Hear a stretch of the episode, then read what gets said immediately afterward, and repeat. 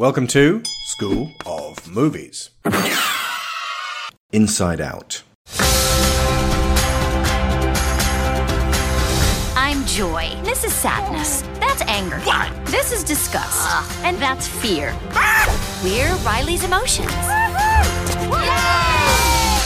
These are Riley's memories. They're mostly happy, you'll notice, not to brag. I wanted to maybe hold one. What happened? Sadness? She did something to the memory. Is everything okay? I don't know. Take it back, Joy! I'm trying. Joy, no, Let's wait! Go. The core memories! Ah! No, no, no, no!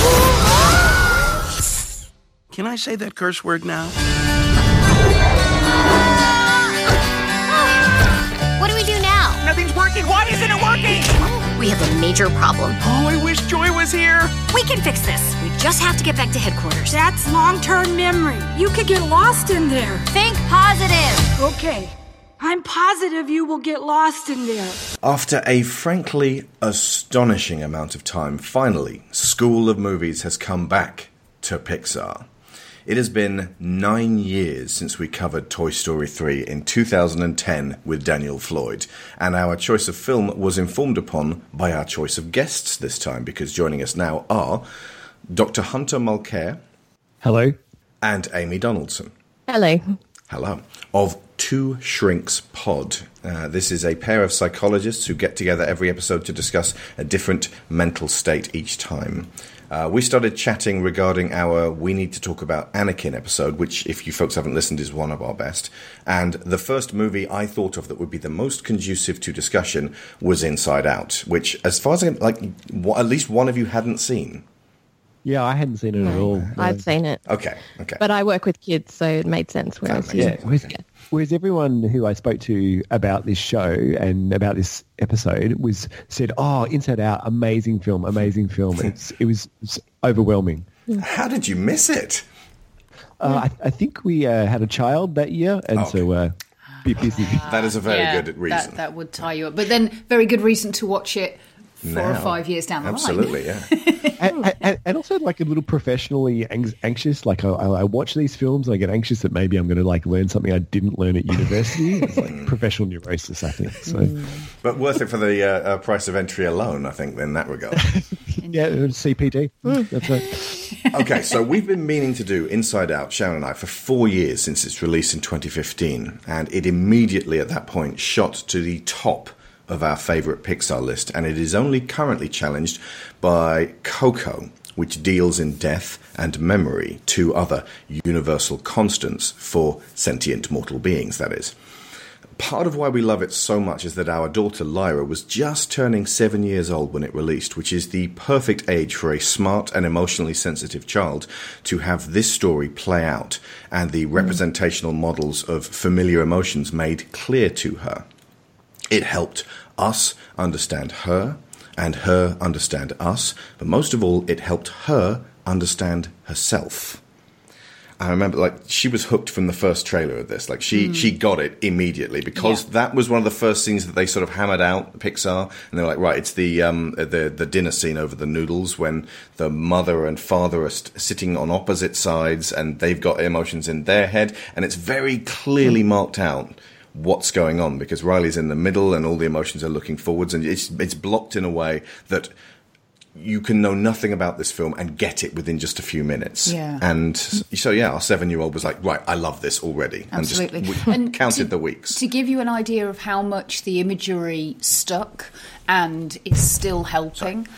she has a little anger plushie, and when she's frustrated, her safe and Uh, non-harmful expression of frustration is to throw that plushie at the walls. Nice. And, Anger um, management. Indeed. And she's also got two little door hangers, one for joy and one for fear. And if she is I in have one room, for disgust. Yeah. But we'll get to that shortly. Um, but if she's feeling like she wants to be alone, she puts the fear hanger on her door handle, and we know basically don't disturb her unless it's really important, and then knock first. And if joy is on her door hanger, that means that she's in her room playing or whatever, but she's quite happy for people to come in and talk to her. Awesome. I love it. Now, the story of Inside Out is pretty simple. An eleven-year-old girl named Riley moves with her mother and father from Minnesota to San Francisco. The house sucks, school is alienating to her, and she is confused and upset. Riley attempts to go back to Minnesota alone on the bus, thinks better of it, and returns to her new house, where her parents commiserate with her. The end. Pod's over. Done. Yep. Well, no, no, we, we do uh, a smidgen more than synopsize on this show, because... Uh, because of Pixar's gift for anthropomorphizing, we get Riley's interior struggles as the colourful manifestations of her emotions try to find some harmony. Thus, much like the Lego movies, especially Lego Movie Part two, we get a representational story translating real-world events. It's riffing on Toy Story as Riley's joy feels a kinship and connection to her, almost ownership at times, as the go-to in Riley's life, and the challenge to Joy's dominance takes the shape of sadness, her Buzz Lightyear, who isn't new, but suddenly starts to interfere with the day-to-day mental mechanics, and thus the conflict is between these two dominant and clashing emotions, leaving fear, anger, and disgust bewildered and somehow in charge. It is directed by Pixar mainstay Pete Docter, director of Monsters, Incorporated and Up, and this one is going to be tough for him to beat.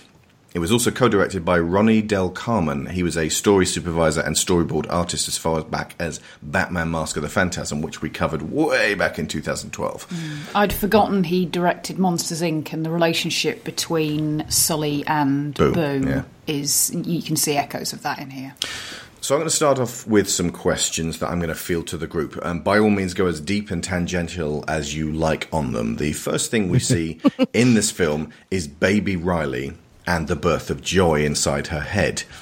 Now, when I first saw this, I was like, ah, right, so is this suggesting that up until a couple of days old, you don't even have emotions? But when you listen to the commentary, it suggests that uh, this is kind of unusual for her to experience joy first. So what can all three of you guys tell me about uh, infancy and the formation of basic emotions at, at this early, early stage? I was about to leap in, but I think I should probably defer to the experts in this particular case. In this one case, we'll ask the experts rather than blathering ourselves.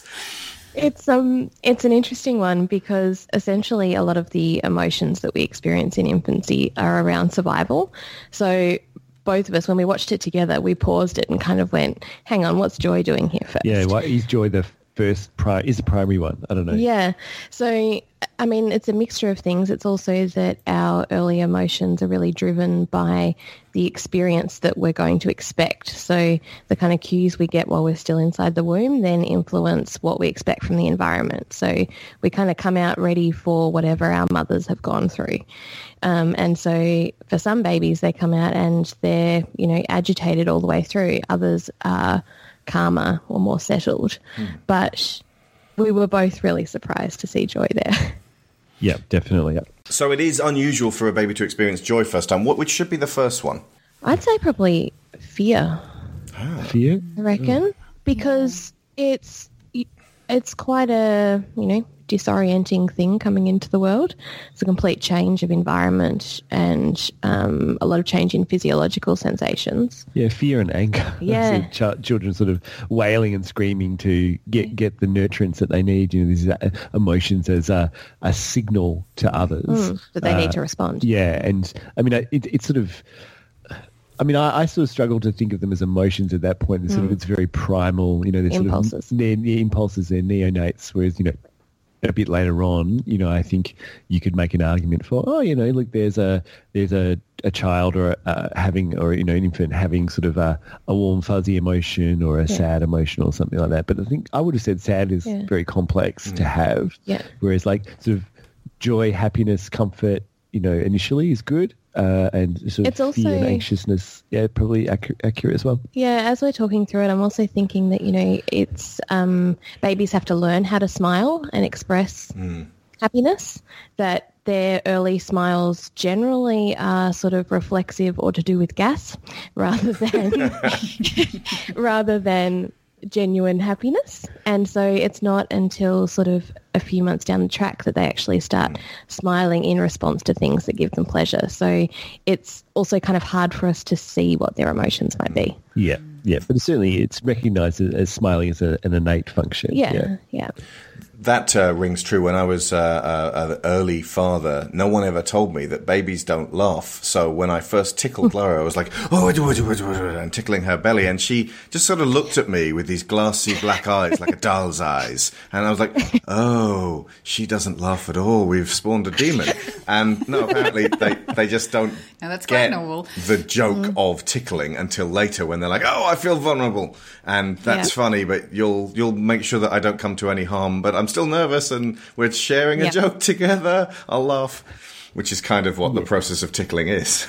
Yeah, yeah I think tickling is uh, it's tension plus mm. surprise, which is why it's impossible to tickle yourself except for, yeah. I think, like licking the roof of your mouth. So, and it's also impossible to hear that and not actually and not try actually that. do it, yeah. It's worth pointing out here that surprise was the sixth core emotion that they uh, batted around the idea of including as a major character in this, but mm. it was concluded he would be too much like, or she would be too much like fear. Yeah, uh, they being Ekman and Dackler, mm-hmm. the uh, the two emotion experts oh, yeah. that were consulted over yeah. the uh, the mm-hmm. way that the film should play out. I think if if you look at the formation of the emotions from a narrative perspective rather than a, a purely psychological one, it does. It makes sense that joy manifests in response to the fact that as soon as Riley is born, she is loved. She has um, that that feedback of parental positivity. The first core memory that she forms is one of being responded to positively. And yeah. I, I am going to go out on a limb here and say I actually think she has a fairly unusual birth experience yeah. in that that mm-hmm. is something that's possible um, because generally speaking, it's not, it doesn't work that way because the process of birth is relatively traumatic.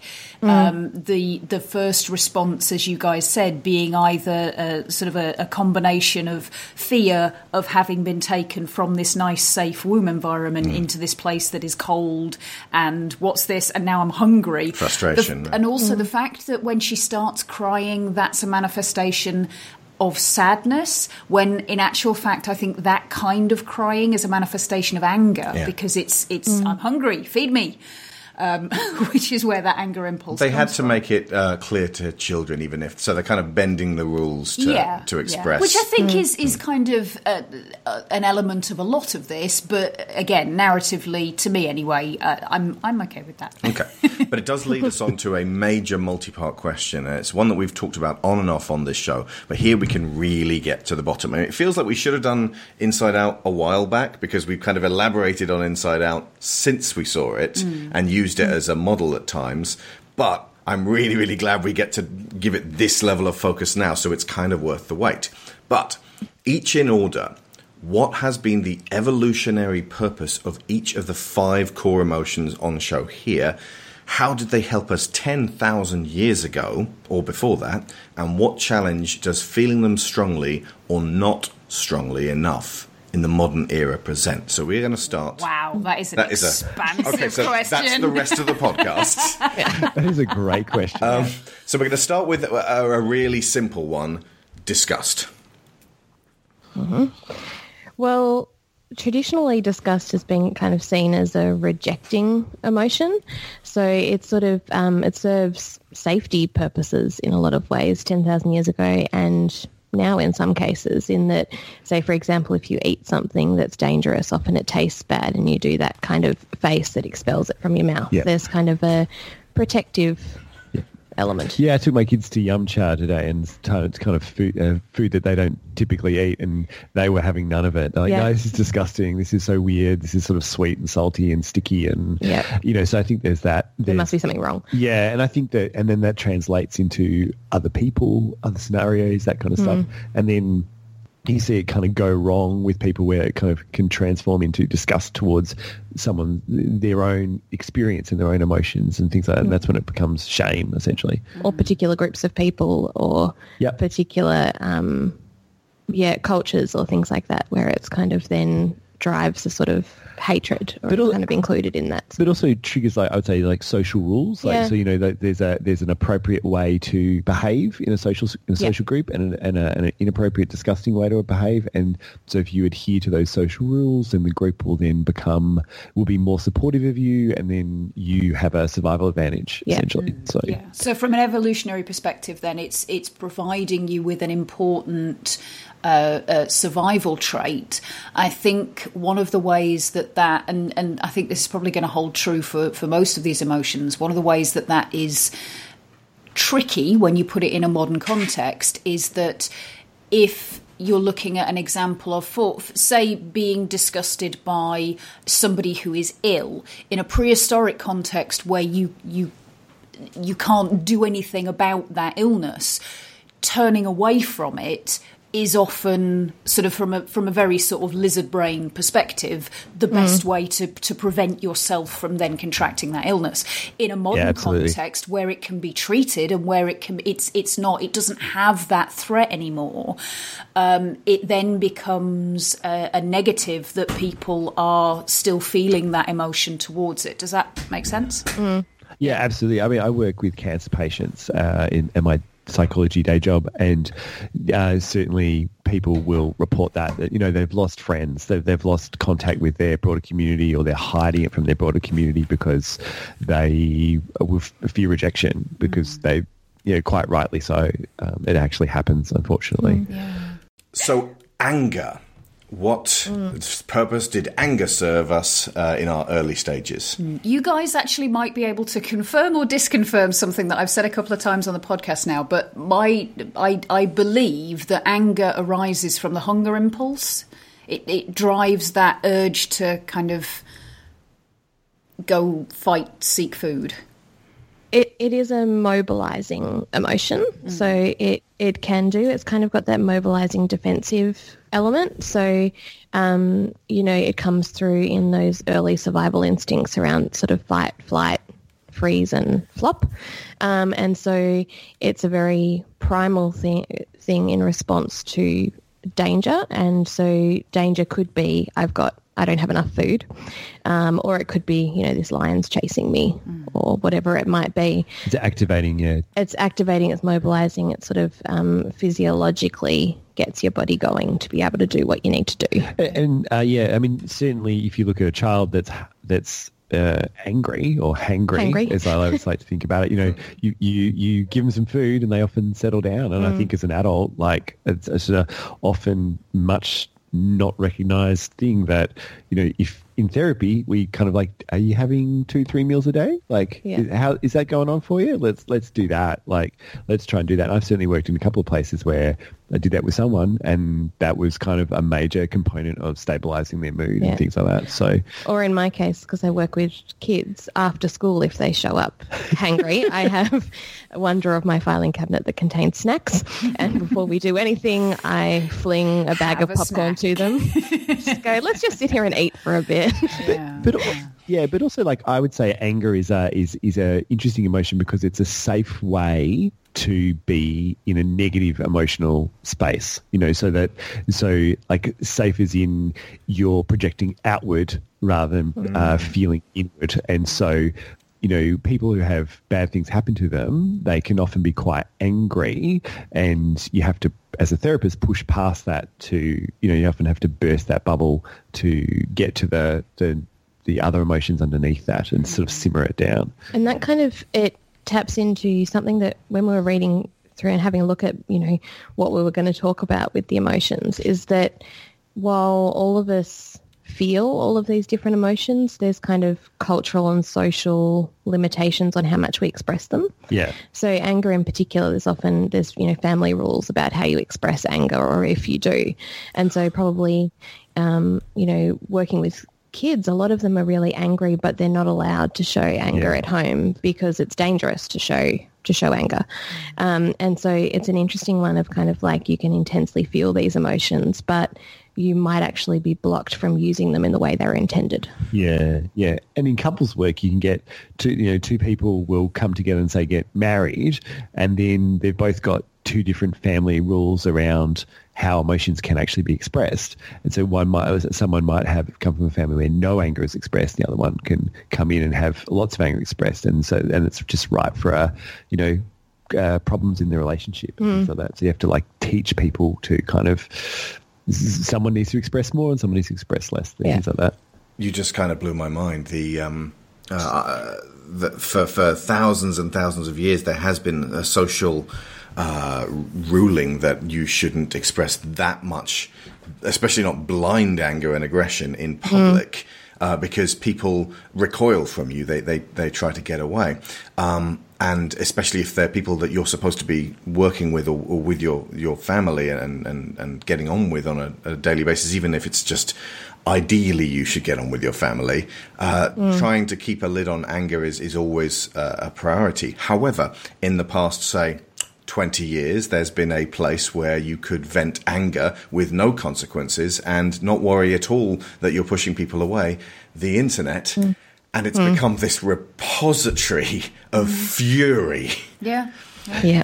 For, for people potentially who aren't or don't feel that they're allowed to express that in everyday life. Mm. And I think if you if you yeah. look at it from a social context as well, it's not just what different family rules are around anger. There's also very gendered rules around mm. how anger is allowed to be expressed. And quite often, I think it's probably getting less so these days, or it's being handled in more subtle ways.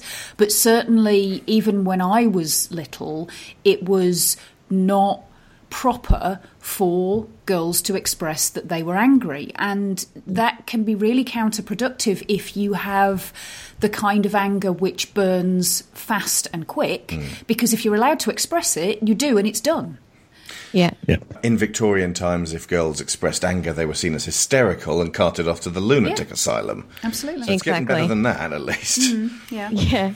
Yeah, we talked a lot about how, uh, you know, in the movie, it's very um, Riley's really encouraged to be happy, and I think that gender role kind of plays out that you're not supposed to express mm. anger or sadness. That it's kind of, you know, girls are supposed to be happy. Uh, there's that kind of, you know, give us a smile kind of narrative, mm. um, and it definitely shows up in yeah anger and, and sadness yeah, and, and, and as well. And what's interesting is her anger module is a male. Uh, mm. is, is a male figure, whereas it's like Joy's a female figure. Yeah. It's quite interesting. Very specifically, yeah. her anger model looks like her dad's. Yep. Yep. But, you know, and I think, and, and, you know, anger, like, it does override other emotions. You know, I think there is that defensive thing, you know, and you see that a lot in films where it's not labelled. There was one other film there where it was labelled, which is in Matrix Reloaded, where the he, Neo's meeting the architect, and the architect, like, labels it going, so, you know, you, he's pointing out that the emotion is overriding all logic, mm. you know, and I think that, you know, you hear about people in crisis situations, you know, or difficult situations, they kind of act out and often maybe confront things and do things that they, perhaps they wouldn't do, and sometimes that's beneficial and sometimes that is obviously harmful. Mm. And so um, you know, you don't want to be blowing your top at work, mm. but if you're angry and want to defend your kids against, I don't know, wild dogs or whatever mm. it is, then that's probably a good thing. So, yeah. Well, that's what fight and flight do. It, it's something yeah. that uh, it removes you from rationality, because ultimately your body needs to respond faster than your rational brain can instruct it to. Yeah, there's not time to think it through. Exactly. It's instinctual. Yeah. Okay. Yeah. Uh, okay, so I suppose the almost the opposite of that then would be fear. In the fight or flight mm. construct, what purpose did fear serve originally? Well, fear is kind of... Run away! Run away! Run away! Yeah, essentially, run away. Um, and it instigates everything else. So, you know, our kind of emotional uh, uh, core sort of system for regulating danger and our perception of danger, it is driven by fear. Yeah. And so it's about the intensity of fear in terms of how you respond in that sort of fight, flight, um, flop at the other end. So if it's kind of an intense fear, you can either stay very, very still, you can run away, you can punch someone, or you can, or if you're incredibly frightened and it kind of completely overwhelms the system, then you completely shut off and sort of play dead like a yeah. small animal. Yeah, I mean, the, the the way that this is actually something you have to explain quite a lot as a therapist. Mm. You sort of explain this system to people and sort of explain that it's uh, something that is not really under control, like automatic control. It's yeah. it's it's uh, innate or uh, yeah. what's it? What's it? The sympathetic nervous system, parasympathetic nervous both, system, yeah. and. And, you know, the the caveman that comes out of the cave and sees a lion yeah. uh, and either runs away, picks up a rock, fights, mm. or plays dead while the person next to him goes um, crazy and the lion eats that one. Yeah. that, ca- that caveman has kids. Yeah. The other one doesn't. And so we, that's how we've kind of picked up that emotional system. And then the, the tricky thing, well, with all of the emotions, but particularly with fear, the more times that you fear it, fear things, the more that system becomes reinforced as important. And so the stronger your response gets and the more likely it is that something is going to kick that system into gear. So it's it's quite adaptive, but often to people it doesn't feel adaptive. Yeah, and, and, and a great example is... Um, food poisoning. If you've ever, mm. I don't know, Alex, Sharon, if you've ever, you know, had a dodgy curry or a do- dodgy mm-hmm. Asian, do you ever eat that? Do you ever eat that dish again I, from the same place? You've still got issues about chicken that might be slightly out I, of date. I ate this one piece of chicken this one time, and I was like, "It smells a bit funny," and you were like, "Oh, it's fine." It was not fine. Mm. and, yeah. And, and yeah, and that's a case of of single a, a single instance learning, and and that obviously. To do with food, that's a very powerful mm. learning thing, uh, and and so we're sort of wired to pick up anxiety and fear around certain things a bit more than other things. But yeah, yeah. so controlled pretty... fear equates to caution, then. Mm. Yeah. Well, that yeah. actually, thinking about it, you're more cautious about me potentially eating wheat than I am. Hmm. She's uh, celiac, so I have to watch, make yeah. sure that she doesn't. Gobble down something that's been in a pan that's Absolutely. had bread in it. Absolutely, but w- whereas I'm like, oh, it's fine, I'll just have a tummy ache for a couple of weeks if it goes wrong. No. Alex is like, no, absolutely not. He's very protective. Um, but oh, actually, that, that does uh, ring a bell. Is, is would this be why we are hardwired as a species to be wary of snakes? Because it's one of the things that just kept turning up in our early stages, and for thousands and thousands of years, it was like, don't go near that snake, when, especially when it hisses at you. Mm. And so yep. that kind of makes us recoil and and uh, avoid them. Yeah. And as I yeah, understand it, that response is is kind of, it's become to anything that moves in an uncanny way, mm. because snakes, the way their muscular musculature works, we don't recognise how they move so fast yeah. and so um, erratically. So if it has that uncanny yeah. movement, we yeah. want to get away. Exactly. That sort of non-mammalian kind of movement, mm. you yeah. know, I think. Um, yeah, certainly studies show that uh, you are more likely to be phobic of something that is potentially dangerous to you. Not that, not that you can definitely be phobic to things that aren't, but mm. uh, you can, but you know, you're more likely to have a spider phobia than, say, a frog phobia, yeah. you know, that kind of thing. Um, this is this affects other mammals as well. Have you ever seen um, videos on YouTube of cats being introduced to cucumbers? Yes. If you, while a cat's I... eating or drinking, you just quietly yeah. put a small cucumber behind it, or just a, even a big one. Flip out. And then as soon as they, like, they'll carry on eating, and then they'll turn and see it, and then they will almost always leap into the air and run away, because part of their survival matrix says, snake! And yep. then gets them the hell away from it. I think, I think, snake, a snake, oh, it's a snake. Wow, yeah. I did not know that. Yeah, you Check don't watch as many cat videos as I do. I, I, I, I, oh. I, I don't know if, I'm not sure if you listen to our pod, but Amy's definitely the cat you person. You love cat pictures that much, don't you? Yep. So yeah, it's uh, uh, you know, cats are even more jittery about snakes than we are. That they they extend that to cucumbers. Yeah. um, have we talked about like why fear can be debilitating? Yeah. On a grand cultural scale, because I mean, it feels like that certain grand cultural fears are now able yeah. to be spread about digitally and created out of nothing. It's also that you can pass fear down intergeneration intergenerationally as yeah. well. Um, so there's a lot of research being done, say, with um, survivors of the Holocaust and then their children and grandchildren. They're doing um, M R I studies and then uh, interviews and things like that on a regular basis. And each generation still has a stronger fear response than the general population. And so there's lots to be said for that intergenerational thing of we expect what our parents have experienced. Mm. And it's not a, you know, deliberate transmission. It's something that happens biologically and socially. Uh, but it kind of, it definitely fear is, you know, generalizable. And it's something that, you know, again, for that evolutionary thing, if you ignore that the person next to you is terrified, then you might be missing out on a pretty big dangerous yeah, thing. Yeah, yeah. I mean, and I think just even just on a less complicated level, if you grow up with an anxious parent, mm. then you learn to fear what they fear because you don't, you know, that's how you learn about the world. I mm. grew up being quite anxious in the water, mm. in, in the ocean, um, and, you know, and I, it wasn't until years later that I realized that my dad uh needed uh, like wore glasses and wouldn't wear them when he was swimming, and then couldn't see me, and so he's always anxious. Mm. And so I have this like this fear about ang- uh, about being in the water that's probably not uh, on the level with my swimming ability, that kind of thing. Mm. So, and I think yeah, fear once once that kind of gets uh, you know exacerbated, we kind of get locked into it. And the thing about anxiety and fear is that we don't we're sort of impervious to logic, mm. um, or it's harder to be logical about.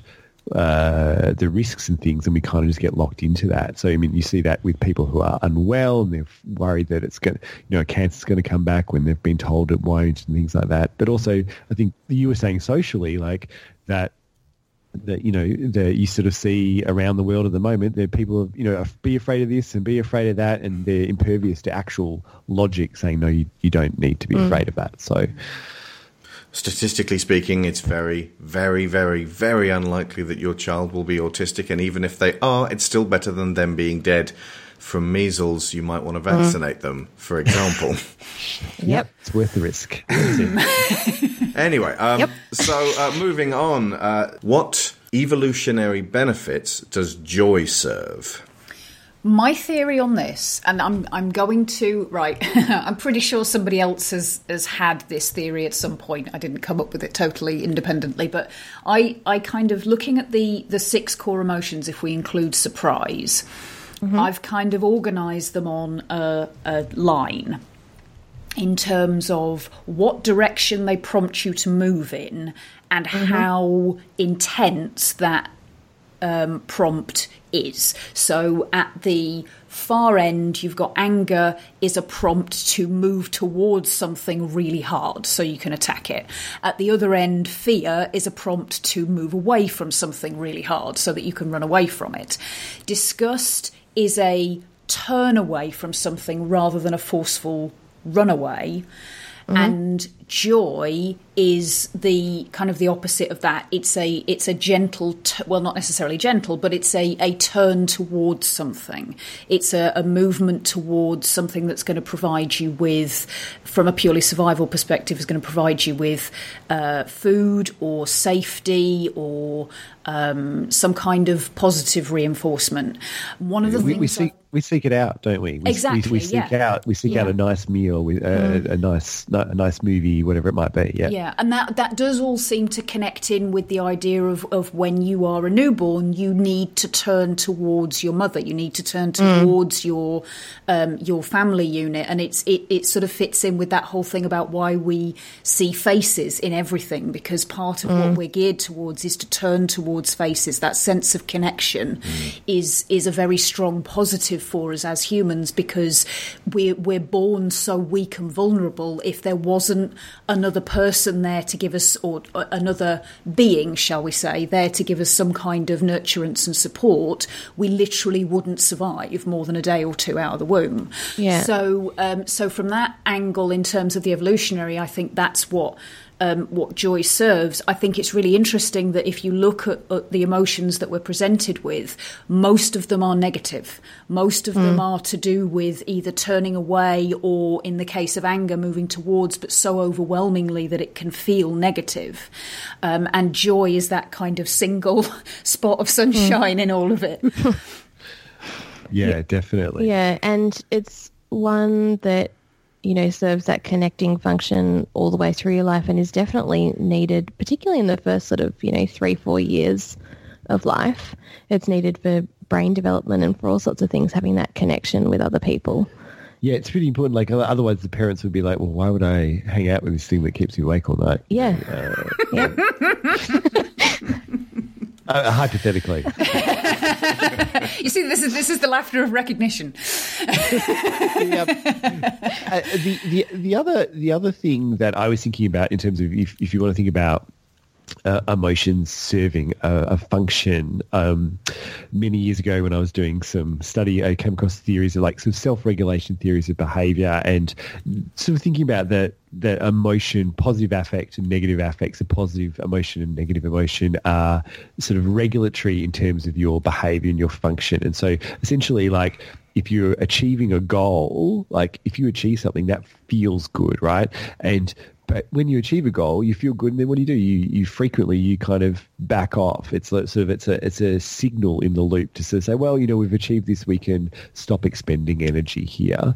Um, And the vice versa, the negative affect is sort of is a signal that, you know, hang on, the what I'm meant to have done and what I have done is there's a gap there, and so you know, and I need to activate to move towards that thing, um, and so I can kind of get to a place of, mm. of rest, of of comfort, and things like that. And I think you know, and that you know that in you know taking a sort of step further, that's important in terms of therapy. Like, what you want to do is, what do you want to do? Somebody comes in depressed, you try and get them to be active. You know, the mainstay therapy approach is in behavior, behavioral activation. Get them to do something that feels good, get them to do something that feels a sense of mastery, like, you know, washing the dishes or whatever. And um, frequently people start feeling better. They might not be happy, but mm. they might not, but they won't be necessarily as down, dejected, that mm. kind of stuff. So, you know, I think Joy, joy partnered with sadness is a kind of really important uh, emotional, uh, evolutionary mm. kind of things, behavioural things. So,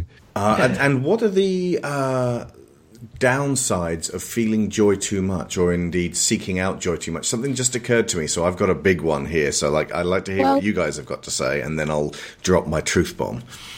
I think um, when, like, about five minutes into us watching the movie together, I sort of rolled my eyes and said, so joy is delusional.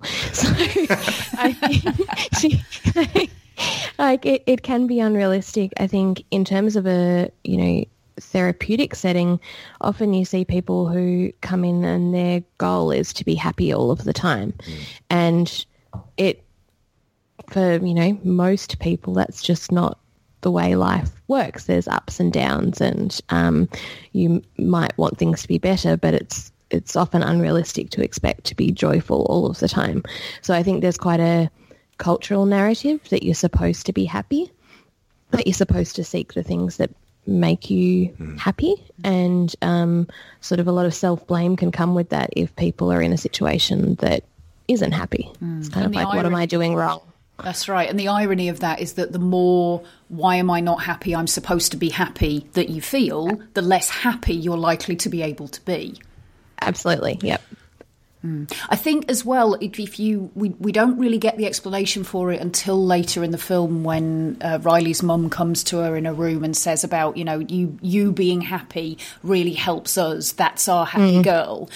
It Although you don't get that spelled out until that point, you can then kind of retrospectively think of it as joy in Riley is dysfunctional from a fairly early age because she mm. would have been programmed with those messages fairly early on mm. that joy is the response, is the, the expression that gets the most positive response from the people around her. So she would subconsciously push that emotion as much as possible. If you look at the mm. memories yeah. of her day, it's just yellow, yellow, yellow, yellow, yellow, mm. yellow, yellow. The standard is mm. a massive helping of joy with a few bits of everyone else.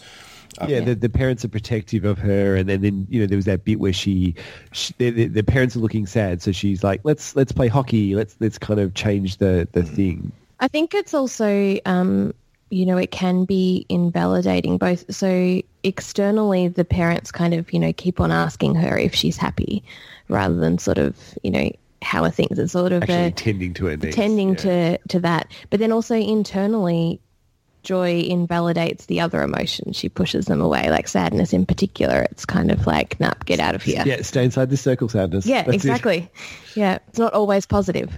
This all uh, plays into my on-the-spot theory, and, uh, you know, it's going to be, be similar to a lot of other things that I've said, but societally speaking, culturally speaking, uh, if you, uh, it's often said that there's about ten percent of people in the world who are genuinely good and are trying to actually help the world and move things forward. ten percent of the world are straight up evil and trying to hold things back and just act, actively going out of their way to make things worse, or to just make things better for themselves at the expense of everyone else. And the eighty percent in the middle just don't care that much. That's like that's why you get massive amounts of non-voter turnout.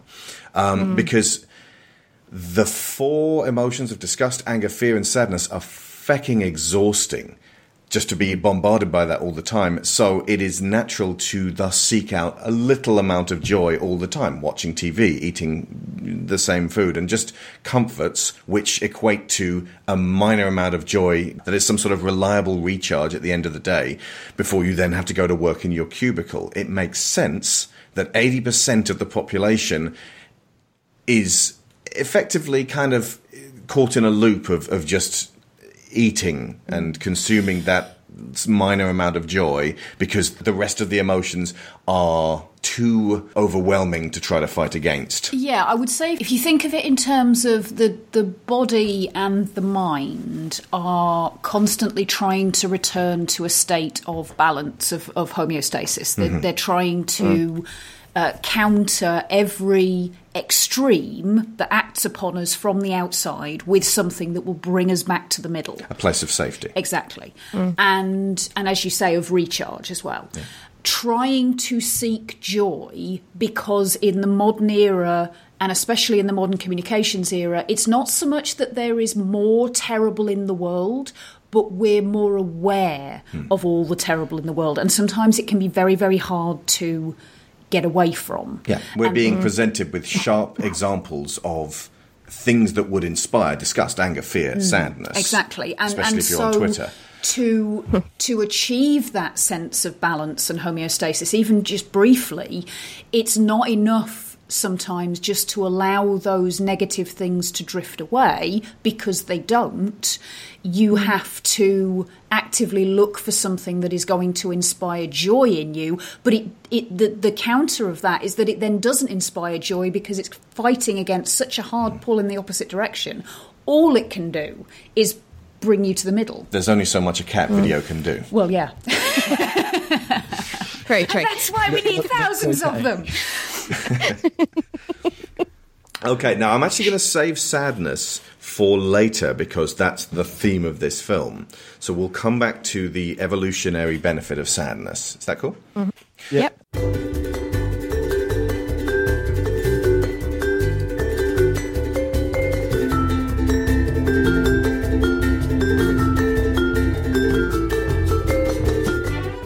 Okay, now in class, when Riley starts crying over Minnesota, which she's left behind, and then she just stops. Is what she's experiencing here best described as an emotional breakdown, or is it something else? This is when joy and sadness get sucked up the pipe and mm. taken out of her, um, the main part of her head. Did you? We were looking at each other. We want to take yeah. it. You go. You go. What is it called when, when you have an absence of joy and, and sadness, and just fear, disgust, and uh, anger are driving? I mean, she, look, uh, I'm not sure exactly. Uh, I would call it. She looks detached to me. Yeah. She, she she looks shut. She looks shut down. You know, there's a, you know, you can sort of see on her face, uh, and and then like that sort of persists for the rest of the day. There's this kind of like she's immobilized. Yeah, she's immobilized, yeah. And then what comes out later is they have a fight at dinner time. You know, like, and then she kind of shuts off and retreats to her room. You know, there's there's not much. She's not. not in touch with a lot of stuff, and that's sort of symbolically shown through the the islands, you know, kind of she can't get in touch with those things mm. because mm. her happiness, her sadness is kind of, uh, I don't know, dissipated? Yeah. Or, or I don't know, I don't know how I describe it. Yeah. What do you think? It's it's an interesting one, because um, I think there's something about the word breakdown that mm. gives me pause. Um, I'm not quite sure what that is, but I think... Um, in a way, it makes complete sense to me that, um, you know, when when faced with a task of standing up in front of a class as a, you know, a kid in a new school and having to describe yourself in that way, of course you would collapse. And also, can I just interrupt? Like, who lets their child go to school at a new school without dropping them off? They just like s- send yeah. her in there. Like that's, she's on her own. She's on her own. She's on her own. There are many There's times no when connection. These parents are not in touch with what they should be doing for for her. Like yeah. I said, when they're eating noodles, I'm like, they should have gone out to dinner tonight. Like this is their first proper night together in a new town. Go walk yeah. around San Francisco. It's gorgeous. Eat anywhere apart from that broccoli pizza parlor. Yeah, yeah. And, and not be in the house that looks like out of, out of G T A San Andreas. Like it's just... But these parents are not on the ball. They're too preoccupied with their own stuff. Yeah, exactly. Yeah, it, yeah. I mean, it's I, like it's it's what I actually quite liked about this film was that for once it was a Disney Pixar animated movie, child movie, where it wasn't parental death. That was yeah. the... the the the driving hook, course. the driving hook. Yeah. It was like a very relatable instance of yeah. um, parents being absent for whatever reason, mm. rather than kind of like, oh, look, this is the start of Finding Nemo. It's really great. Oh, the mother died. Uh, you know, yeah. it's, just a little bit of a downer yeah. when you've got like young kids to try and explain it to them. But, yeah. um, you know, I think it's quite relatable, you know, and I think, you know, what she goes through is kind of a pretty understandable set of emotions mm. of like, you know, uh, I, she starts reflecting on the past. She starts reflecting on where she's been. And she's like, "Oh, hang on, this this is no good. Mm-hmm. Uh, and where am I? And uh, everything's different. And who am I? And everything and, kind of comes into question." And she recovers remarkably quickly, like over the course of the, the day and whatever. I think that um, it's more kind of like a crisis moment of kind of like, mm. "Oh God, I've just realised that I'm in this place that's unfamiliar. I've got nothing that I love and I'm expected to try and figure this stuff out on my own." Yeah. Rather than a um, permanent kind of, you know, breakdown or loss of yeah, a more, kind of more herself. A pathological kind yeah. of story. Yeah. Yeah. Although I think feeding into that, it was it was interesting to me watching at this time that when that core memory is formed from that experience, joy mm. throws it away. Mm. And although obviously it's recovered by the end, and so it doesn't get into the the loop of what could be then called P T S D, mm. yeah. that that process dumped, of something terrible has happened that I can't connect to anything else. So that's mm. going to go in this locked off place over here mm. where I, yeah. I don't have to deal with it. That's effectively what the brain's doing when you experience trauma that's so bad that you kind of, you don't really remember it. You close it away. Mm, and yeah. although it's, it's obviously not as extreme as that, that was kind of what it made me think of, that process of mm. this memory's occurred, but I don't want it. Although so, interestingly, yeah. her dream is about that. Yeah. She, like uh, yeah. her brain is trying to replay that scenario in some kind of like uh, a way that examines its uh, genuine threat to yeah. her. Which it's it's mm. been theorised that this is what the process of dreaming is, that all those residual bits of, of stuff that are in your brain from the day or that, that are going on in your life that you haven't properly processed, your brain is effectively defragging. It's trying to connect these disparate pieces of information together so that it can make sense of them. Once it's made sense of them, it can file them and doesn't have to think about them anymore. Mm. Yeah, yeah, exactly right. It's, it's very interesting doing therapy and uh, asking patients about their dreams. I don't go into dream analysis like Freud or anything, but mm. if you pick apart, like, what was the feeling in that dream mm. and, and, and what do you think that, does that feeling relate to anything? Yeah. Um, you know, that, you know, it, it's sort of, it's another state of conscious and an, consciousness and it's another, you know, and so for Riley who can't access kind of how she's feeling, uh, then, you know, that would actually, you could ask her about that and then that would, you know, you would give you an, an avenue in if that kind of makes sense. Mm. And at dinner, we see that mom is governed by sadness and dad by anger. Mm. This doesn't feel accidental. Um, so, so what can all of you guys say about how Pixar are conveying the difference between being a tween and being an adult parent, bearing in mind Riley's pretty unusual. If you look into her school friends' uh, heads, the, the girl with the blue streak in her hair is governed by, is it fear again? I, I'm mm. not sure if it's fear or disgust. I think it's fear. The yeah. one in the middle. She, the one going, "I'm a fraud. Everyone can see oh, it." Oh yeah, yeah. No, she definitely mm. is. Yeah. Sorry, I'm thinking of the the girl mm. in the pizza place. But there's a difference between how the children's brains react and how the adults' brains react yeah. uh, in terms of like the, the, the lineup at the desks. Um, go.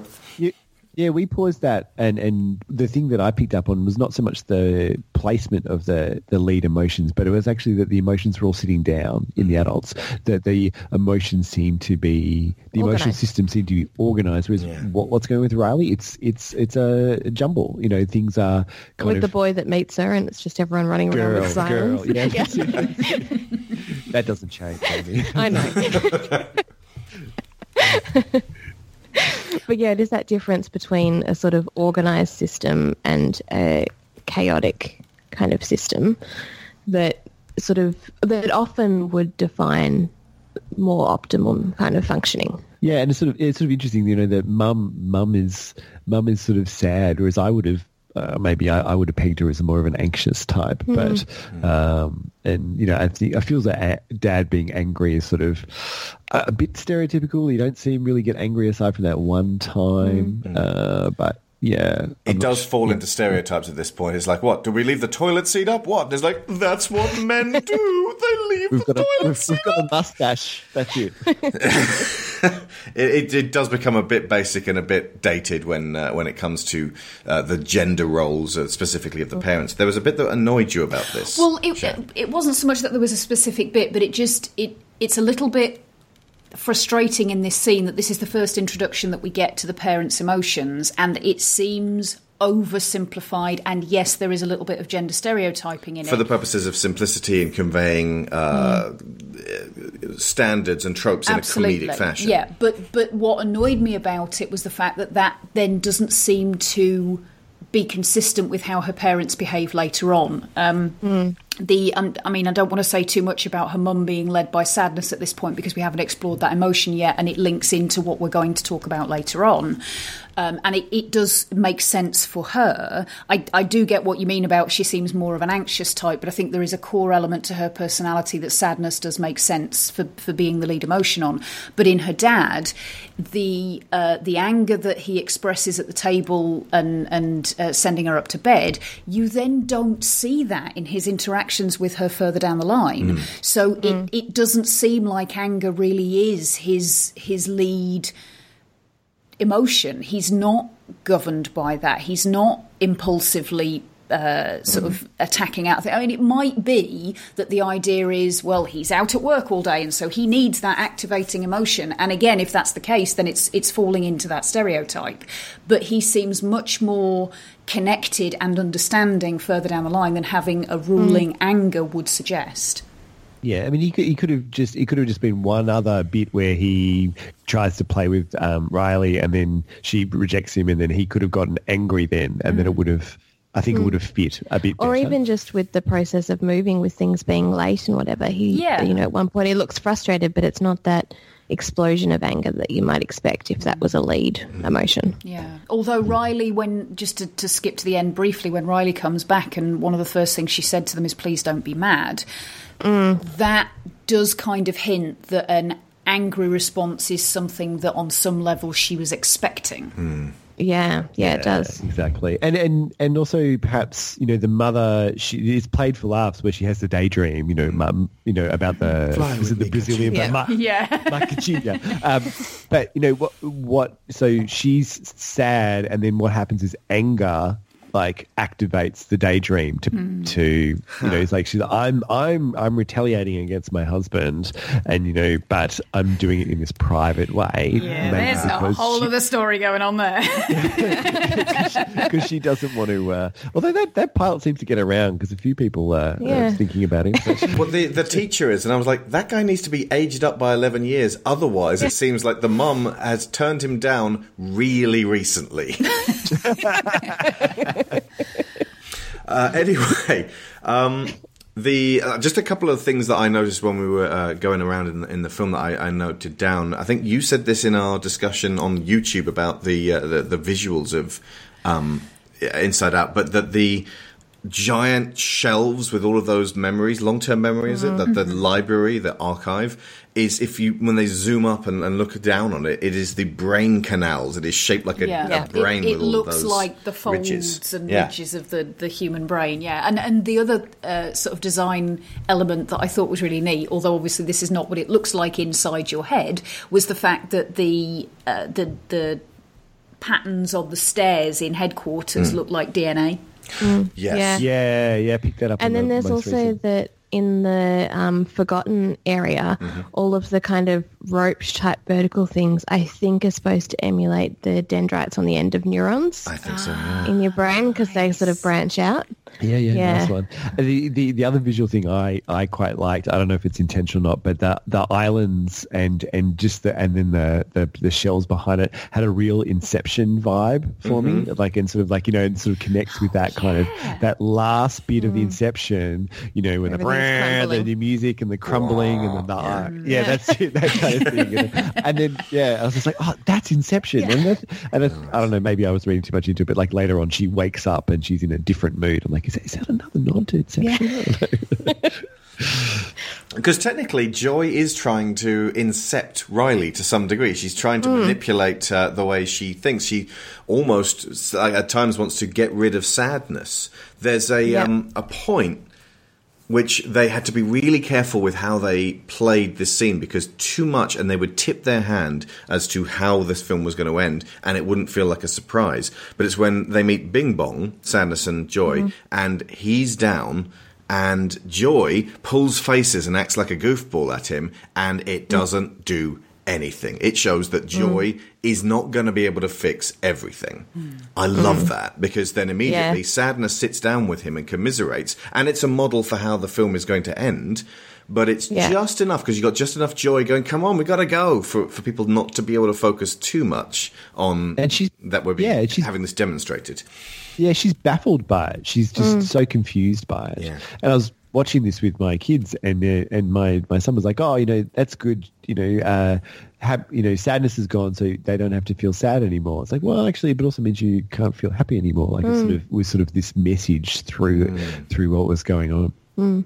And when they were on the train, uh, and we're uh, around about the middle end of um, uh, we're at the end of Act Two, because uh, the, the the down point, the low point in all Pixar films comes at the beginning of Act Three before they gear up for the end. Uh, but Joy on the train is like, we can get back to Riley, and uh, you know we'll we'll get the old Riley back. Joy wants to go backwards. She wants to mm. uh, reclaim this child and get Riley to stop moving forward through this scary, uh, unsettling place, and to just re- rewind, which mm. is unhealthy. And it's, it's neatly positioned to make uh, Joy be wrong for a lot of the movie, which mm. I really like.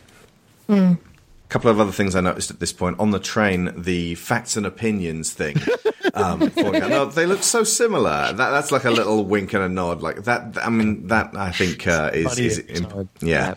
Uh, that's uh, a pointed gag, and uh, I don't think that will ever age, sadly. Um, and it's played. It's played very quickly, I think, which is mm-hmm. yeah. nice light.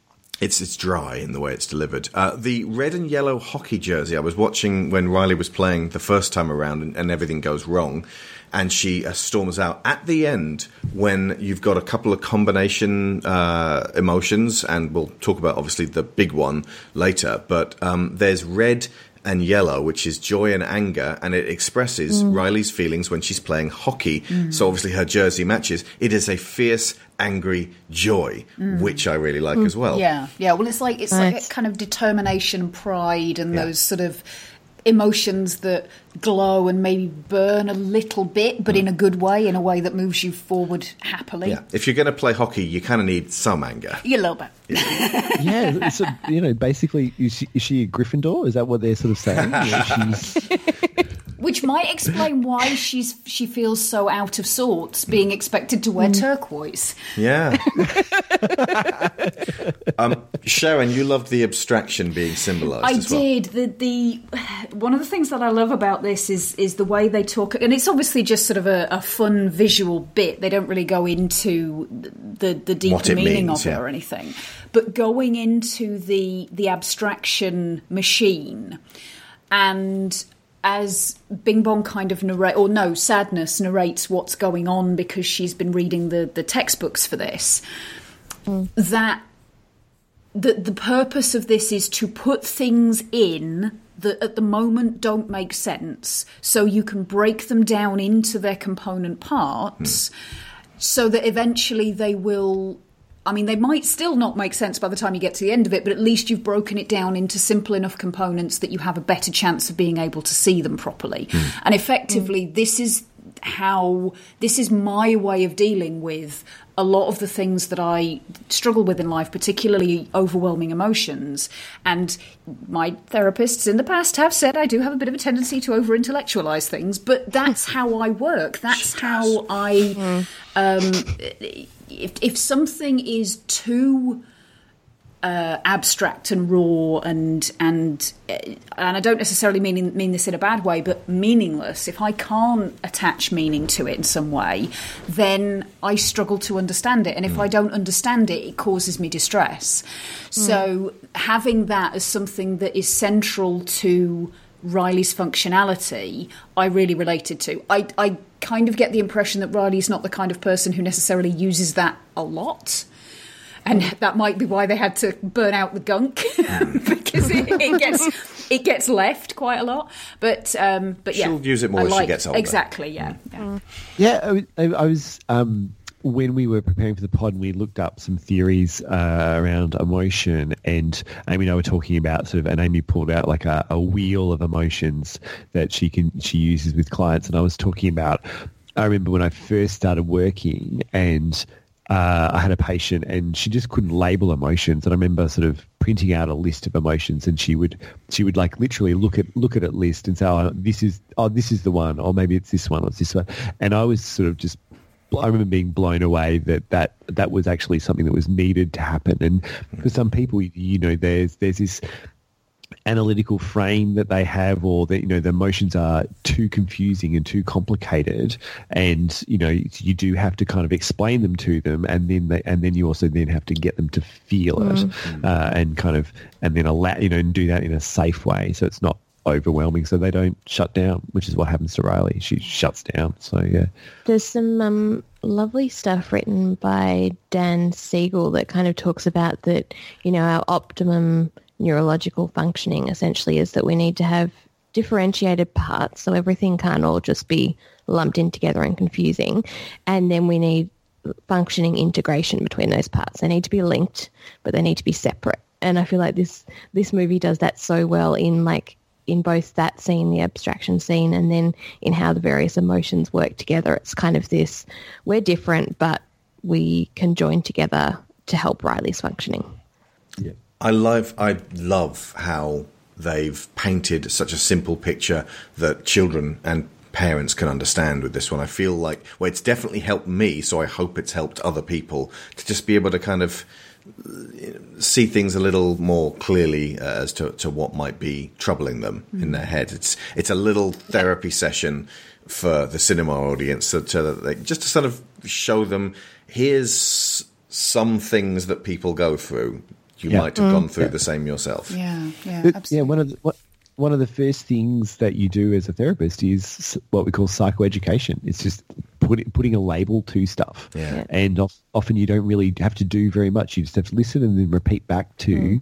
you someone. And I've had it done to me, and I've known that that's what that therapist was doing, but it was still was like, ah, yeah, right, mm. okay, and not much more was needed in yeah. certain instances. Yeah. Yeah. And this movie I've used therapeutically. I've written it down for parents and kids to watch together, oh, particularly for like there are some families where the parents don't realise that kids experience a range of emotions, Whoa. that they think that everything's about behaviour, that it's not until you're a teenager or um, you know, an adult that you actually feel these different things. It's all about whether you're behaving well or not.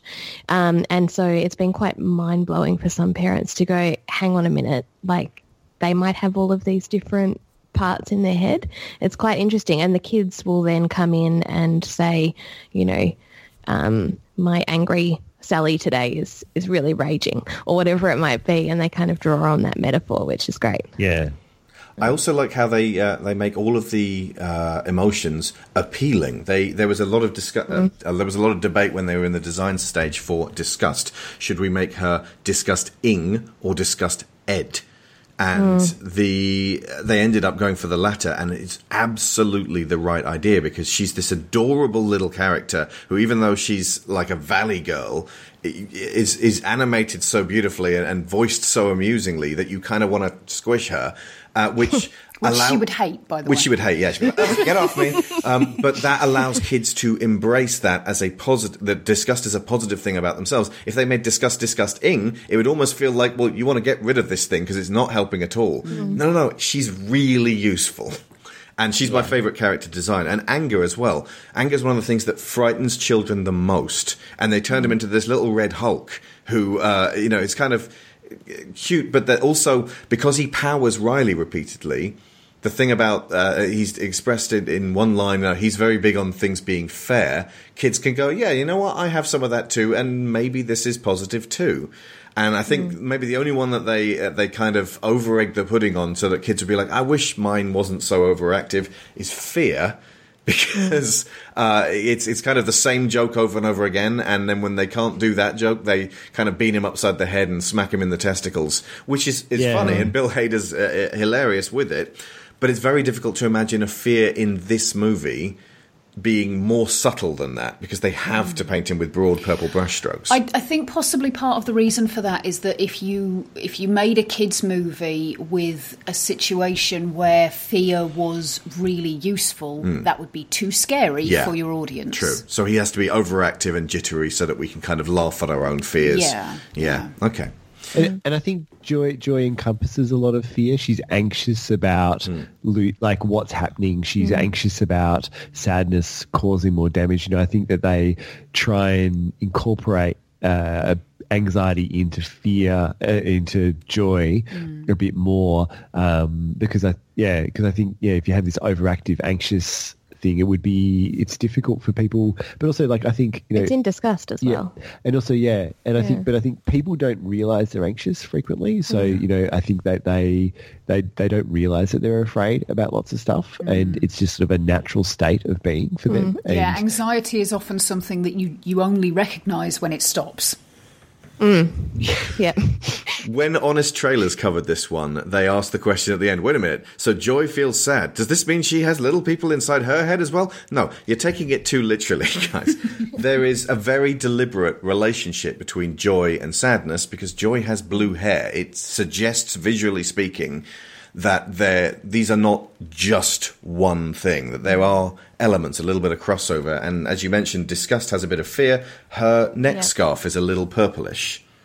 Yeah, and her, yeah, shoes, so are purple and her well. shoes are purpley pink as well. Mm. Mm. Yeah, but I think it was a theorist, Pl- Plutchik. Yeah. I'm terrible at pronunciation. Plutchik, yeah. Plutchik, yeah. He talks about eight core emotions, and this is joy and sadness together, anger and fear, trust and distrust, surprise and anticipation. You know, so it's so two, you know, the different sides of the same coin, yeah. you know, essentially. But they had to boil that down to as few characters as possible for the, the, the story. Just like five is exactly the right number for you to be able to keep track of everything. If they'd had surprise running around as well, mm. or anticipation, like mm. they they aren't going to be able to play enough of a role in the story to really keep everything bolted down. Absolutely. So and made, I think, I think you, they made the you, right choice. You're even if oversimplifying it from the perspective of this is a child and their emotions will be relatively primary colours at this stage. Yeah, yeah. It's, it's yeah. entirely possible that if we follow this through to um, to, to Riley being older, it, it's not going to happen because, again, it would overcomplicate the story. Mm. But you could have further emotional Uh, anthropomorphizations yeah. turning up in her head, yeah. and the you, you talk about uh, Plutchik's emotion wheel. He, in addition to those eight core ones, has all the blended emotions as well. Mm. And then if you look at the, he's got a big grid where it's Uh, in addition to the core emotions, you then have an extreme and a muted version mm. of each of those emotions. So like anger, you also have rage and irritation. Mm. So, mm. And, and that's, you know, kind of represented by that really complicated console that Riley gets in her yeah. head at the end.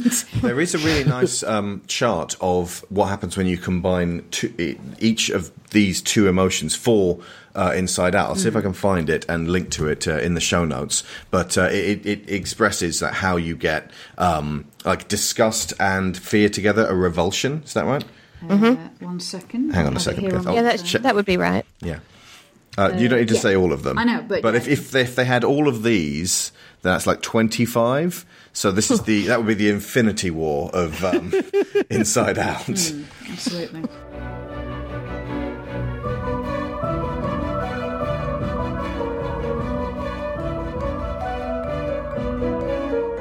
I can, I could possibly get a, a little bit of free therapy here. I don't know. We'll, we'll, we'll see how it, it goes. But um, like I'm, you don't get it every day. Yeah, that's the one of the major benefits of, of being with Sharon. Um, but uh, the I'm very glad I saw Inside Out in twenty fifteen, because twenty sixteen was a really difficult year. Uh, it seems like a long time ago. There was a perfect storm of transatlantic political unrest. Uh, first, in the summertime, the British people, by a small margin, voted yes to Brexit, something which three years later, at the time of recording, we still haven't managed, though we have lost billions of pounds. And in the autumn, the American people, by a small margin, according to electoral college numbers rather than real ones, voted yes to Donald Trump being the leader of the free world, something which also hasn't happened, but the whole globe has suffered as a result nonetheless. And why I'm mentioning this here is because what Riley goes through kind of happened for me too, but in a different way, for quite a worrying amount of time and intensity, though with a different mix of emotions. For me, it was a sudden, monumental overload of disgust for the majority voters who seemed to me to be pushing us in entirely the wrong direction as a society. But I also felt something that the Germans call uh, Weltschmerz, uh, which means world sad. This was a term originally coined by the German author John Paul to denote the kind of feeling experienced by someone who believes that physical reality can never satisfy the demands of the mind, but it was updated by Frederick C. Beiser into a more broad term as a mood of weariness or sadness about life arising from the acute awareness of evil and suffering. He also notes that by the eighteen sixties, the word was used ironically in Germany to refer to oversensitivity to these same concerns. So that's the eighteen sixty German version of calling people snowflakes. Good to know this shit's been around for centuries. To be exact, it was lament, a passionate expression of grief. Uh, because in twenty sixteen, we were saying goodbye to eight years of moving in the right direction with the Obama administration. And people wondering why, as a Brit, I care that much about what America does. Aside from the fact that for six years I have immersed myself in American history in order to write my series of sci-fi novels, there has never been a leader in Britain in my lifetime that I could proudly get behind. I think Tony Blair in the late nineties was the closest we got, and I never quite trusted him. But I am continuously disgusted with my country's determination to keep electing not only a heartless Conservative government, but an incompetent one to boot. I mm. emotionally invest in America, and I always have, because you guys, not you guys, you're Australian, because America listeners, you set the tone for the world. What you do and how you collectively behave matters, and the dichotomy of Democrats and Republicans, right and left, far more in recent years represents a symbolic battle between the better angels of our human nature and our selfish demons holding us back.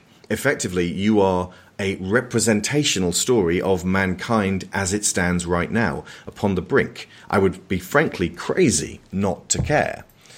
But since twenty sixteen, it's been an ongoing nightmare over here and over there, and I've been worried about American friends of mine who are, for example, worried about their healthcare and, you know, worried about gun violence and, and, and the sudden emergence of actual Nazis. It's it's been very stressful, and every glance at Twitter or the front page of a newspaper would jab at my disgust buttons all the harder. Not so much fear, but disgust with the, the worst dregs of humanity. And it made it hard to write, it made it hard to record, it made it hard to edit, and even think. If you remember, I had a severe arm problem back then, so I couldn't even use my mouse at that point. I, I had um, calcific, calcific tendonitis, tendonitis, which basically mm. made me very immobile, and that's the only thing I really do. All I wanted to do was to travel to a better timeline where the opposing decisions got made. And since that couldn't happen at all, all I wanted to do was just lie down and die rather than spend another second aware of a world where the ugliest racism was being not dealt with, but outright encouraged. Very fine mm. people on both sides. And I'll be honest, in three years, that hasn't really gone away. I think mm. that that viscous green sludge will only be hosed off when we have an inspiring president again in America, and when we're moving forward, and when Britain has decided, either through common sense or through bloody-mindedly pushing through with its catastrophic exit plan until everybody suffers enough that it is done with the whole myopic, xenophobic, self-entitled enterprise, then my disgust can take a back seat. So uh, where I'm leading to on this, my question to the group is this. It feels like I'm probably not going to be alone in my disgust and sadness overload. Is there a term for this to help me and some of our listeners better understand their brains? And more to the point, what are the best courses of action? Oh, gosh. Not to put you on the spot too much, but I think we're very much in a similar situation in Australia as well. Our, yeah. you know, political, most conservative political party has again been elected. Yeah, and, and elected in a very, um, it was unexpected. Yeah. Uh, according to... There's a lot of well, shock. Yeah, a lot of shock. And and I sort of look, I completely echo your feelings mm. around the the recent political history in across the world. It's mm. been, I mean, I think, so this, your question was how to go about it, or like how to... It, go, it's, go it's, it, can you put a name to, to a disgust and sadness overload? And and if so, is there a, a, a way of living with it day to day that, that can lessen it? I, I don't know if there's a specific name for it. I would say with any kind of emotional overload, the first step is always to recognise it. Mm-hmm. You, yeah. you can't Check. you can't change or tackle or address or even learn to live with something that you don't accept and refuse to acknowledge the existence of. Mm. Yeah. yeah, I mean, I think it, the, the lesson of Inside Out is processing of emotions, right? Mm. And theory is, uh, sorry, and therapy is processing of emotions. Yeah. It's not about someone comes to a therapist and walks out happy. Frequently they don't. Mm. Um, they... You know, it's about helping people move through the emotions that they've got so that they're less troubling for them. And accept their presence. Yeah, that's it. Yeah. You know, so like, and, and sort of like, so you can arrest the, you can arrest the problem. Like mm. you can arrest, arrest that, that sort of overload if that's what it is. I mean, I know you guys aren't a big Yoda fan, um, but, mm-hmm. you know, Yoda talks about, you know, fear leads to anger, anger leads to hate, hate leads to suffering. You know, that, that process, if like, if you're not aware of that going on, then that's where things can go.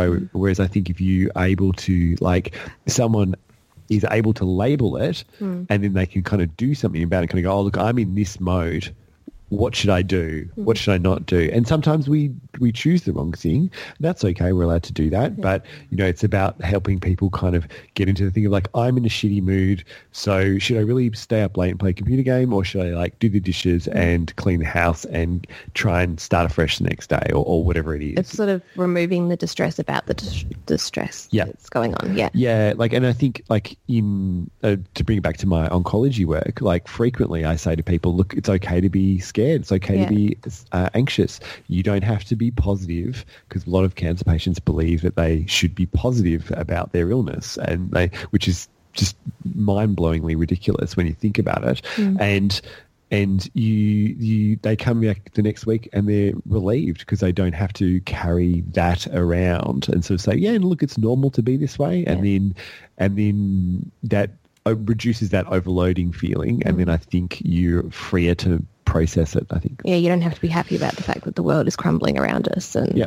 and that the people in power don't share one iota of your personal beliefs. Yeah, it's, like it's it's no wonder that every, like I think a lot of people are overwhelmed um, because it feels so big and you feel so powerless. And, and perplexing, just straight up perplexing. It's yeah. like, like, are you serious? Like, why would you not want gun control or, or whatever it might mm. be? So...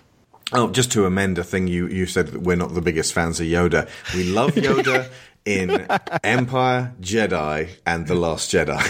Uh, we we uh, are very disapproving of Yoda in Phantom Menace, Attack of the Clones, and Revenge of the Sith, because that's where he's not seeing the damage that his philosophy is doing, mm. and the yeah. Jedi's complicated philosophy. Relationship. Yeah, but, then, but then he learns does, from his mistakes. I was just going to say it does kind of fit, because later on he sort of recognises, "Ooh, I made a really, really big mistake. Huge mistake have I made?"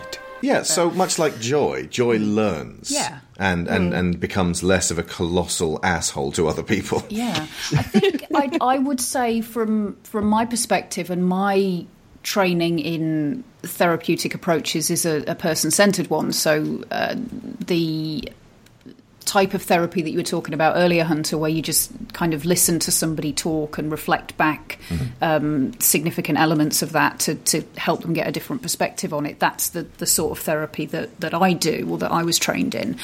And I think in terms of, of the best courses of action, it's difficult to say that there is Uh, a specific best course of action, because it's going to be different for everybody.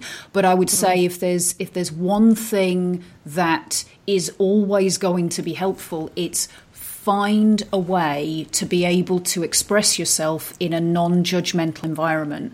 And that doesn't necessarily mean join a forum where everybody's going to amp your anger and rage and, and um, you know, reflect your fury back at you. That is potentially actually going to make it worse. But just find an environment, whether that's therapy, whether it's a friend, a parent, a dog, where you can feel what you feel, and if necessary, say what you feel, although not be expected to if you really can't, and not be judged for that, and mm. just be allowed to be without anyone saying, "That's great, now try something else. Here, have some mm. mindfulness. Here, have some whatever." Because there's there's all sorts of different things that people want to point to and say, this is the magic thing that will help everybody, and it's usually something like exercise or healthy mm. food or, or something. That there will always be some people in the world who literally can't do that thing, and it certainly isn't going to work the same way for everybody. So I think having the space to feel you and hopefully find your best course of action is is probably the the number one thing I would recommend. Yeah, absolutely, absolutely. Yeah. Like I, I've definitely worked with countless people where, but I have one patient in particular who tried lots and lots of people and had this awful history of awful things happening to her, and you know she she. wrote me a letter at the end, sort of saying, you know, it was the fact that I'd said to her, um, you know, that I was honest in the fact that I didn't know how to fix what was going on, that I think, you know, uh, was one of the big pieces of the puzzle of her trusting me. And, you know, and then as soon as you have trust, you can do great things in therapy. And, mm-hmm. and as soon as you, and that's, and bringing it back to the movie, you know, Riley kind of ends up having a, a trust attachment kind of component, and that is a healing kind of aspect of what goes on for her. Yeah. Speaking of Joy uh, being a character on a learning track, uh, I was looking up uh, what the um, memory dump uh, it, it was called and, and what it actually is, is uh, made of. And this is on the Disney Wiki. One of the comments uh, said, "I am glad that Joy cried. I hate her. She is so selfish. Riley does not have to be happy. She is my most hated Inside Out character." And that was a lot to unpack in one go. I was like, okay. Right. Um, first off, this person is very angry. Second off, this person has has has got a list of most hated Inside Out characters, which Joy is at the top. Why do you have characters you hate in this lovely film? These, these are characters that suffer from character flaws, a lot of which get slowly dealt with over the course of the movie. The um, the point that Joy's crying is around about the time she starts to get her revelation regarding sadness. Uh, it, it, she's on a track, she's on a path. This is very much uh, coming from the side of uh, um, approaching movies that has sprung up more recently as an actual like widespread belief system, which is to reduce them to the component parts and to look ev- at everything entirely logically, and to be angry that characters apparently make mistakes when they shouldn't. Mm. It's important to remember these mistakes, these character flaws, the things that happen are the film. I suppose from a creative standpoint, some characters deserve to die, ones that lack common sense or even basic survival instinct. Your story's not scary because the characters are making choices the audience wouldn't make. Plus, you need a smarter lead. Here, like this. What was that noise? I assume it's the deranged hook-handed killer who escaped when the asylum's antiquated security system failed. I guess they shouldn't have cut corners, although it is understandable given the recent economic downturn. Should we go check it out? No.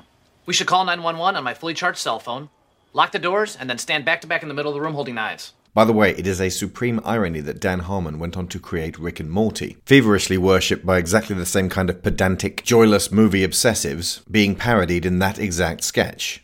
Although, as you identify, this person is obviously carrying an awful lot of anger. Yeah. If they're using terms like hate, that's an anger Indeed. thing. And that makes me sad because this is the one film that could have no, helped but, that person. But, okay, but look at it from a from a therapeutic perspective and what we were just saying about being able to sit and be with emotions that you feel without being judged for them. Yeah. One of the advantages of having fictional characters and fictional people that you can feel things towards, because that's the other thing as well. When we engage with fiction, our brains on a certain level, our rational brain is, is well aware of the fact that this isn't real. Even like young children, you know, a lot of people obsess about the fact that you shouldn't, um, that, that kids shouldn't be exposed to certain things because they don't know what's real and what's not. They know that, you know, but the, the, uh, on a, an internal level, your brain reacts emotionally to things that are not real as much mm. or almost as much as they do to, to things which are uh, quote-unquote real. So to have a character that you can feel that hate towards and express that hate safely, because Joy's not real, she's not going to be hurt by the fact that you hate her. Though, although there is a symbolic Uh, irony in hating the concept of joy. But exactly, that's, that's something that, frankly, I would want to take this person and say, okay, so you hate joy. joy. Let's talk about that. But that, you know, that's a kind of a window into what that person maybe needs to explore and, mm. and work through.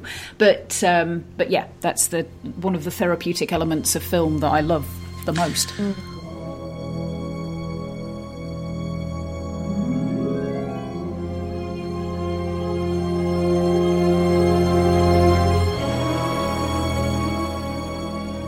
So what's really going on in the memory dump? Because what happens to Riley here coincides. It's, it's, it's a stressful situation, but it coincides with something bigger going on with Riley. And what goes on in the uh, memory dump is kind of the exemplifying of that.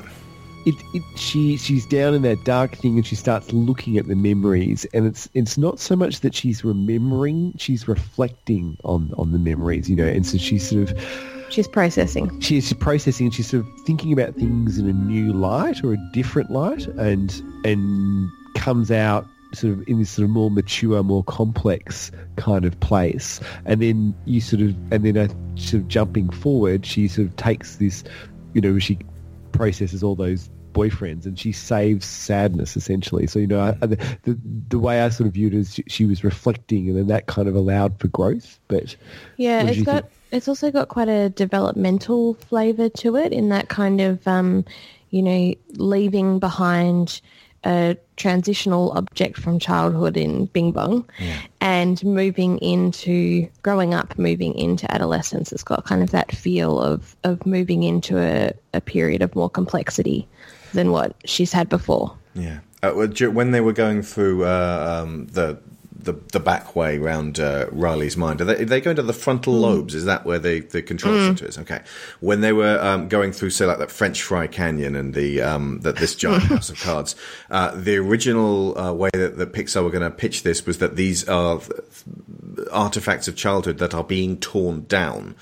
And I'm mm. glad they didn't. I mean, it's still there. Like, there's still that sense of it being demolished. There's like that graham cracker house that's been floored. Yeah. And yeah. and what's effectively happening here is that Riley's childhood is being kind of forcefully shut down on yeah, her. Yeah, she's having to grow mm. up too, uh, not too quickly is a strong way of putting it, but she is having to grow up quite abruptly because yeah. this transitional thing has happened to her mm. at this point in her life. And and a transition and any kind of change is is difficult to some degree or another for us to cope with as human beings. Mm. But for children, it can be a kind of... It's it's a risky thing because kids can be so fluid and so flexible, and they seem like they're contending with things very easily. But it can have ramifications further in life if they don't have chance to process it. And and this is something yeah. that I I relate to incredibly hard um, because I had a, a military childhood and I moved around a lot. And there are many ways in which I love that, and I am, because of who I am and how my brain works, I, I love change and I like that experience of having novelty all the time. But there is a loss that comes with every move, and sooner mm. or later that loss is going to have to be contended with. And if there's been a lot of moving around and a lot of things that you've had to let go of, then it's going to stack up. And yeah. for Riley, it coming when she's eleven, so she's been through a lot of her developmental stages already, and a lot of her sense of who she is is not necessarily fixed, but she's she's gone through all of that. She she has mm. quite a strong sense of identity.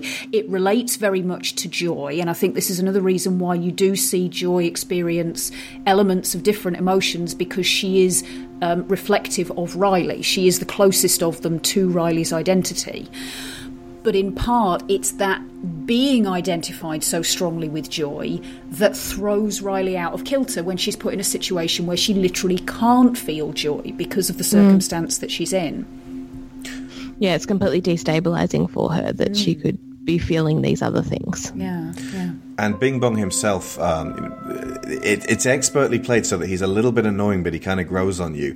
It, it's mm. the story of Puff the Magic Dragon. It's... Um, the the moving on from childish things. Ultimately, Bing Bong is no mm. longer of any real use to Riley. So uh, he when he sacrifices himself, it is a genuine emotional moment of being able, having to let that go. Because if, mm. especially if you reckon on the fact that all of these facets of Riley are part of Riley, it's it's it's going on on a, on a subconscious level. The actual rescuing of Joy and the rescuing of sadness is what directly leads to a more mature emotion of the blend of sadness and joy. It's mm. it, it's a it's a very you know a beautiful symbolic scene. And there was um, a couple of test audiences who said to Pete Docter, "We really liked it, but it's sad at the end. Could you maybe have Bing Bong come back?" No, that's the point. it, it's um, it's it's kind of a, a, a necessary sacrifice. The only thing they could have done a little bit better, and this is just for me, would be at the very end after the credits, like Marvel Stinger style, an adult Riley steps onto the moon in a spacesuit. I would have loved that. Yeah, that would have been good. I mean, it's a really, it really packs a punch. You know, he looks down at his arm, and he, you know, it's it's sort of disappearing in that Back to the Future kind of way. And he's like, "No, come on, let's go." And you know, at that point, that that's what's going to happen. And it, it takes that kind of thing of like what would normally be in a film, this exciting moment, like yes, they've they've got out of danger, and yeah. you know, we didn't think that they're going to do that. To this kind of. She's she's safe, but I'm I'm sad. Like like mm. this kind of you know, which is this really what kind of what happens later on as well. I think there's a few turning points that happen here in the dump as well. And for me, the most significant point for Joy actually comes when she's she's looking at the the almost forgotten memories of, of Riley when she was little. And as you say, she's reflecting on them. She's feeling that sense of the the, the little Riley who was innocent and, and completely able to be joyful without the intrusion of much else because she was unaware, is gone. That Riley is mm. never coming back. And this is very much reflecting the, the, a truth that Pete Docter was trying to convey. Yeah. This is a parent looking at photographs of their child. Mm, absolutely. Mm. Or, or even an adult looking back at themselves yeah. and mm. accepting that, you know, that, that version of themselves, although in part it's still there and, and needs nurturing, they will never be entirely that way again. And that's something that has to be accepted in order to be able to move forward. But she gathers up some of those memories and hugs them to her. And then she picks up the core memory. Sorry. Mm. Of... okay, give me a sec. Of Riley in the classroom crying, that mm. blue memory that is still very bright, and she hugs that too. She is now embracing who Riley is going to be. Mm. Yeah, and, and who she is, and she's accepting all parts of who she is. Yeah, and that's that's neither good nor bad. It just is. is. Yeah, yeah. yeah. Mm. Joy's acceptance is mirrored in Bing Bong's, and I think that's it's the fact that he's like, I got a good feeling about this one, and he's happy to sacrifice himself. That's what really sells the scene. It's his choice, and it is seen as a, as a very positive thing from from on yeah, his part. It's him letting go rather than him being rejected. Yeah, he's yeah. kind he, of got that. Yeah, he's not hiding out in in, in the in the memory. He's, no, yeah. in the memory that box. So yes. yeah, he goes on a, a a journey himself, because at the beginning he's kind of like an out of work um, uh, imaginary friend, hoping he won't get caught and erased. mm. So yeah, um, and also special note it needs to go here to Michael Giacchino, as maybe the most accomplished composer ever for capturing and conveying quiet, intimate, tear-jerking moments in film. He's done it so many times. Dawn and War for the Planet of the Apes, the new Star Trek films, Lost, The Incredibles, Ratatouille, Up, Spider-Man Homecoming, Coco, Super eight. The part at the end of Super eight just absolutely slays me. You know, a successor to John Williams, but in any in many ways he's superior, mm. because like John Williams has never really hit me that hard, and that mm. repeatedly. With his big bombast and his Superman score, yes, he's definitely hit me that hard. But with the lightness of touch, Michael Giacchino is an absolute master. Mm. Yeah, I think the film has a lot of space in it. Like it, it sort of it, it allows it, it's sort of it's brightly coloured, but it does allow the person to, like, I've watched a couple of times now, and each time I've I've had a different vibe, a different feeling from it. And I think there's something about the atmosphere that is created within the film that is just uh, particularly masterful. Yeah. Now, most of what is learned by the characters at the end of the film is wordless. Joy kind of says it in a very short way, but let's elaborate on that and put it into words. What is the value of sadness, both thousands of years ago, and what is the value now? And I suppose what is the uh, danger of feeling it too intensely, or not at all? For me, just to go back briefly to that line of emotions that I mentioned earlier on, where you've got um, joy and anger pulling you towards things, and fear and uh, disgust turning or pulling you away from them. Sadness and surprise, although it's uh, omitted from this film, for me are the ones that put the brakes on. They sit mm. in the middle, and what sadness does, and to be fair, she says this herself, crying helps me slow down and obsess over the weight of life's problems. It it allows you, or it, it, that emotion causes you to stop, so that you mm. can assess what has happened, what have you lost, what has gone wrong, what has disappointed you, so that you can then reflect on that and work out what you want to do next. And if joy is relentlessly pulling you forwards, you don't have that space, you don't have that that time. Mm. Mm. Um, so for me, that's that's kind of the key point of, of sadness there. Yeah, it sort of makes you stop and allows time for things to heal and to kind of process. It sort of slows everything down physically and emotionally. It's it's noteworthy, by the way, that this is the emotion that toxic masculinity hates the most. Mm. It will yep. not allow for for room for this, mm. especially and I boys. Think in girls, it's like I, expected. You can just, you know, you go off and do the girl thing and be sad, but boys are not allowed to be sad.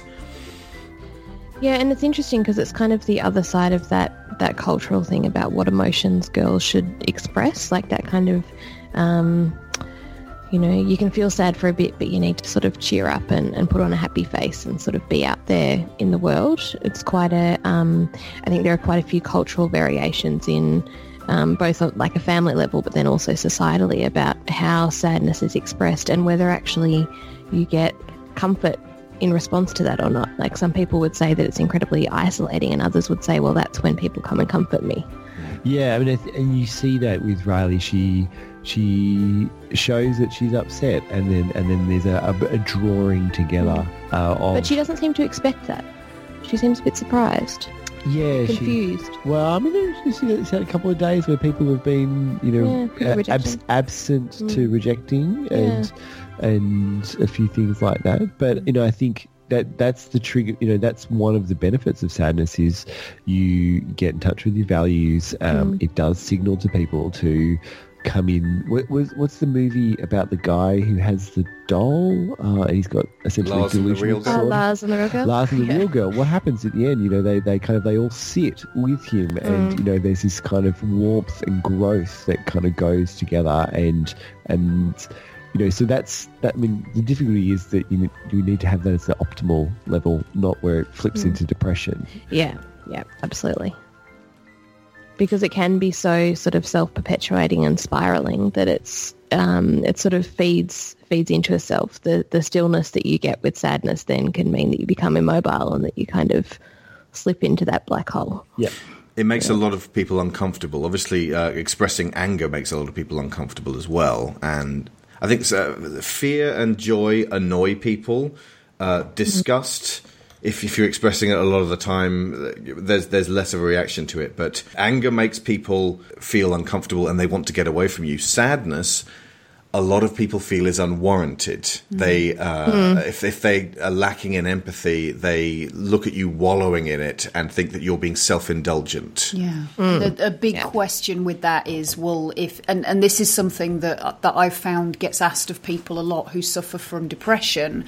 Well, why are you sad? What have you got to be sad about? And mm. that, that is completely irrelevant. It's not about it being triggered by anything specific. It is a feeling, mm. um, or, or in some cases an absence of feeling. And that is the part that I think you need to focus on first rather than trying to parse out what might have got you into that situation. What were the name of those mm. two uh, psychologist consultants? Uh, Ekman and Dackler. I think they were annoyed that sadness was portrayed as frumpy and a downer at the beginning mm. of the film, especially mm. uh, because uh, it, it suggested well, initially that, she was an outright villain, wasn't she? Yeah, it suggested that sadness was uh, a, a hindrance. Uh, where, mm. But I, I think you can just about forgive it if you look at the fact that Riley's sadness is not well practiced yet, mm. and Joy doesn't know who she is. So you're very much getting Joy's perspective on sadness rather than sadness's perspective on yeah, herself. Yeah, and I think it, it does also come down to that sort of um, the the stereotypical takes on those emotions and how you see them expressed in people. And again, the, the some of the qualities that sadness has are things that people would stereotypically associate with being in a depressive state, similar to how mm. anger is, you know, has fire coming out of the top of his head and happens to wear a, a, a shirt and tie, you know. That's not coincidence. Um, but, he's a businessman um, doing a business. Exactly. Um, but, uh, but yeah, the I think the the some of the qualities that she has, it gets turned round in the sense that it's stereotypically associated with, with a, a low state, but then it's also stereotypically associated with the positive qualities that come out of that, which is the empathy, the cuddly person mm. that you can then sit down and snuggle up to because you need to, to feel better. Yeah. And the film concludes with the birth of my very favourite emotion. Uh, they don't say it out loud, but it's melancholy. Uh, hmm. What is this? And why is it great? There's a lot of great art in the world, I think, that's been created it by it feels them. Good. I, I don't know. I, I, I don't think I've ever thought about it in a words way. Yeah, it's more feeling than hmm. than words. I mean, it's got that mixture of, um, you know, sadness and, and joy together. It's kind of got a, you know, I kind of clump it in a similar region as um, nostalgia. It's kind of got that mm. mixture of different things things together. Yeah. And it's not as, it doesn't feel as, um, I don't know, flat as sadness. It feels like it's a whole, it's like, it's like someone, someone's melancholy, there's a wholeness around mm. it. You know, there's a, there's a complexity, a richness there mm. rather than I'm flat, I'm sad, I'm unhappy, whatever. Like yeah. it's, you know, there's, there's, there's that, that good and that bad, that sort of that yin and the yang, that kind of, that, that sort of, that Works. core memory that kind of comes out. Mm. Mm. I would actually parallel it with the moment in Ratatouille when Remy is explaining how this flavour is this thing mm. and this flavour mm. is this thing, but when you put them together they enhance yeah. each other, so yeah. so the, the sadness makes the joy feel more exquisite, and the joy tempers mm. the sadness and makes it so that you can appreciate the stillness of it without having the negative connotations to it.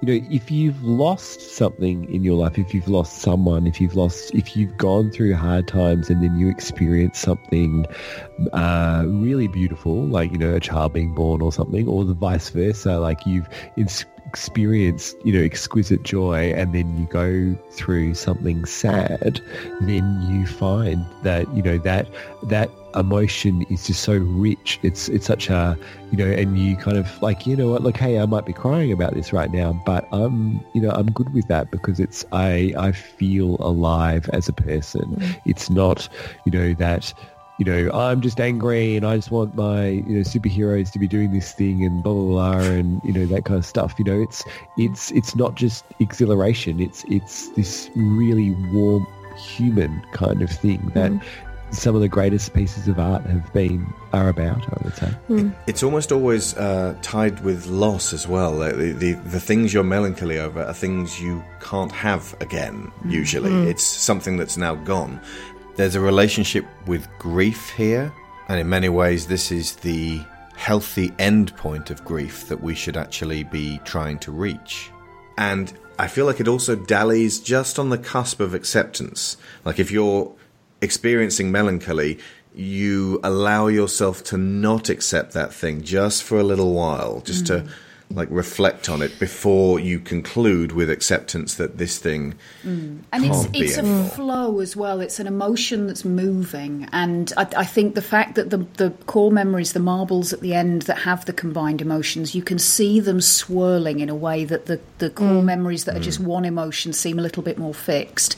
And for me, I think the the fact that, again, because of how my brain works, I have always felt emotions very intensely, but socially I was conditioned from a fairly young age that that was not good, that that was potentially harmful and might hurt me and other people, so I kind of squashed them down and tried to make things a little bit more grey and flat. So anything mm. that I experience that allows me to to feel that and to, to see those colours again mm.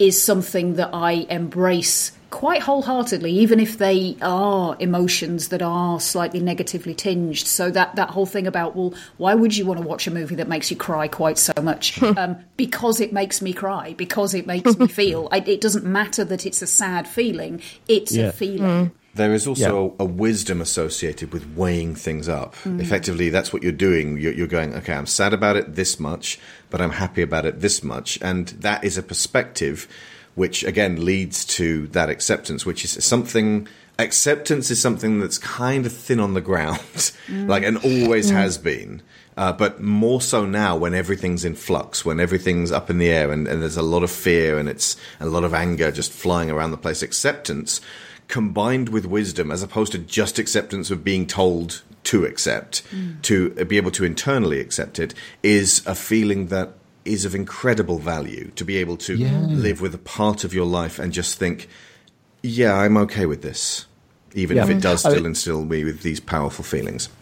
Yeah, you took the words right out of my mouth. I was going to say you can't have acceptance without meaning. You know, I think, you know, you need to have a process of uh, incorporating something into your life that's difficult, that happens, mm. and that's when you can have acceptance. But if you're pushing acceptance uh, without that other bit of it, it's, yeah. it's harmful mm. for people. And I have a bugbear about mindfulness as a therapeutic strategy. I won't bore your listeners with it, but people get pushed to accept, accept, accept. But really, if, until you can kind of incorporate that, oh, this bad thing's happening to me, and what does this mean for my life, or, you know, uh, what what is important to me, then you can't you can't move on. It's an interesting one as well, because I feel like societally we're kind of torn between um, that sort of new drive to accept things, but then also when bad things happen or something happens, everyone's response is always, what are you going to do now? Like, it's always like on movement, on moving away from, you need to move on,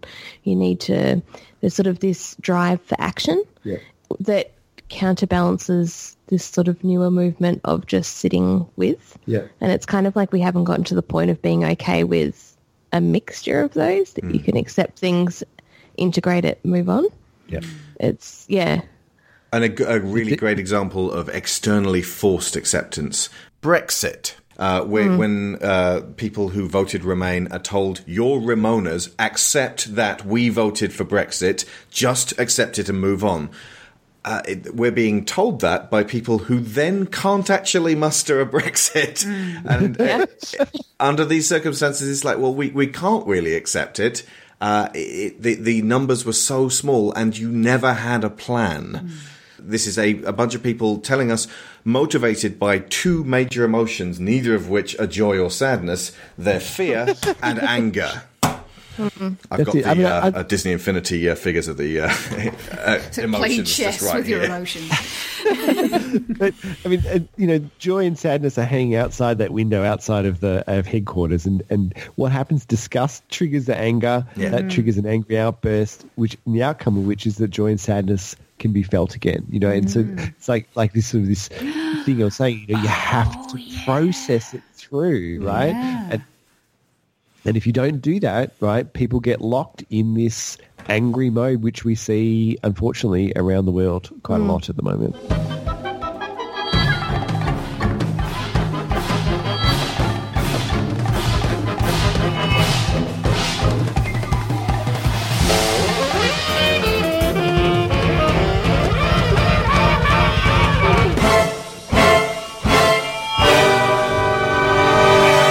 This has been one of the best shows we've ever done. Thank you guys so, so much. Um, okay, so this could take us to a whole nother podcast. But um, what are your favourite examples of other emotions or combinations of emotions not seen within this film that are as potent as, say, melancholy? Two emotions that I... I don't know that I would describe them as my favourites, but, but they are particularly particularly significant okay. and worth examining and, and putting through that abstraction machine, um, are guilt and shame. Mm-hmm. Because mm. a lot of the time they they are very similar, and if you if you don't look at them carefully, they can seem the same. But guilt for me is not entirely a negative thing, because it's It's a reaction to something that you've done mm. that that may have hurt people or may have, you know, taken you to a place that you didn't want to be. And it's, I think it's important to be able to reflect on and accept that, and and therefore use it as a learning experience in order to not do that thing or do that thing differently next time, if if you mm. can.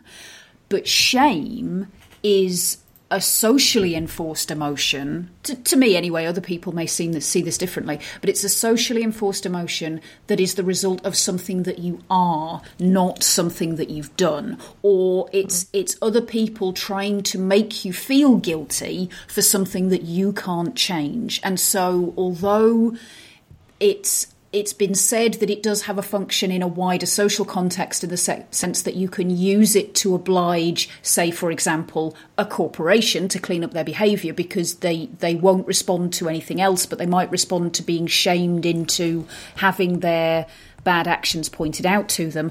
When it's put onto an individual, you're asking them to feel bad about something that they literally can't do anything about, and ninety-nine point nine percent of the time shouldn't have to. Mm. Yeah, shame was going to be one of mine as well. I think working with, with kids, the two things that come up most, which aren't um, included in this movie, probably would be shame and sort of a version of jealousy. Yeah. Perhaps, um, you know, I work with a lot of kids who have been through trauma, and the amount of shame Uh, there is is massive, and often it completely and utterly shuts their system down, um, and it happens again and again, and it's sort of it's one of those things that comes up all the time, even for little things like forgetting something at school, where a teacher might just say, hey, you need to remember that tomorrow. The kids hear you're a hopeless person, and that shame kind of floods in and shuts everything down. So it's it's a pretty powerful one. Um, the other one is kind of jealousy of sort of why can't my life be like other people's life? Yep. Yep. And I think, yeah, that one comes up a lot, and it comes up, you know, between siblings and between sort of kids then looking at other people who are around them. It's sort of, there's lots of that sort of sense of unfairness in the world, and why perhaps their life might be worse, or they might perceive their life to be worse than the people around them. Mm-hmm. Yeah. I think the the emotion that came up for me is like, uh, I'm not sure how you'd describe it, but sort of like an anxious focus.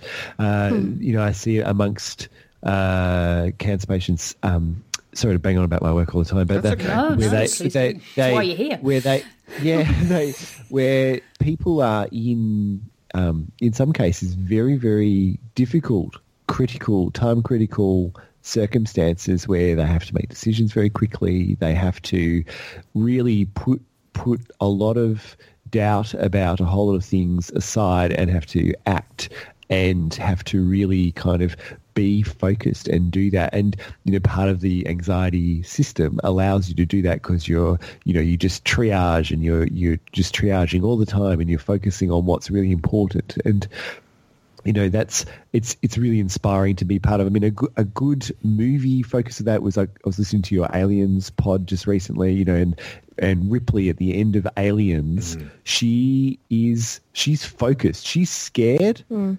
but she is focused, and she's going ahead, and she's doing it anyway, you know. And she goes and confronts the Queen and rescues Newt, you know. And I think, you know, and to be around that is inspiring, and to and I've.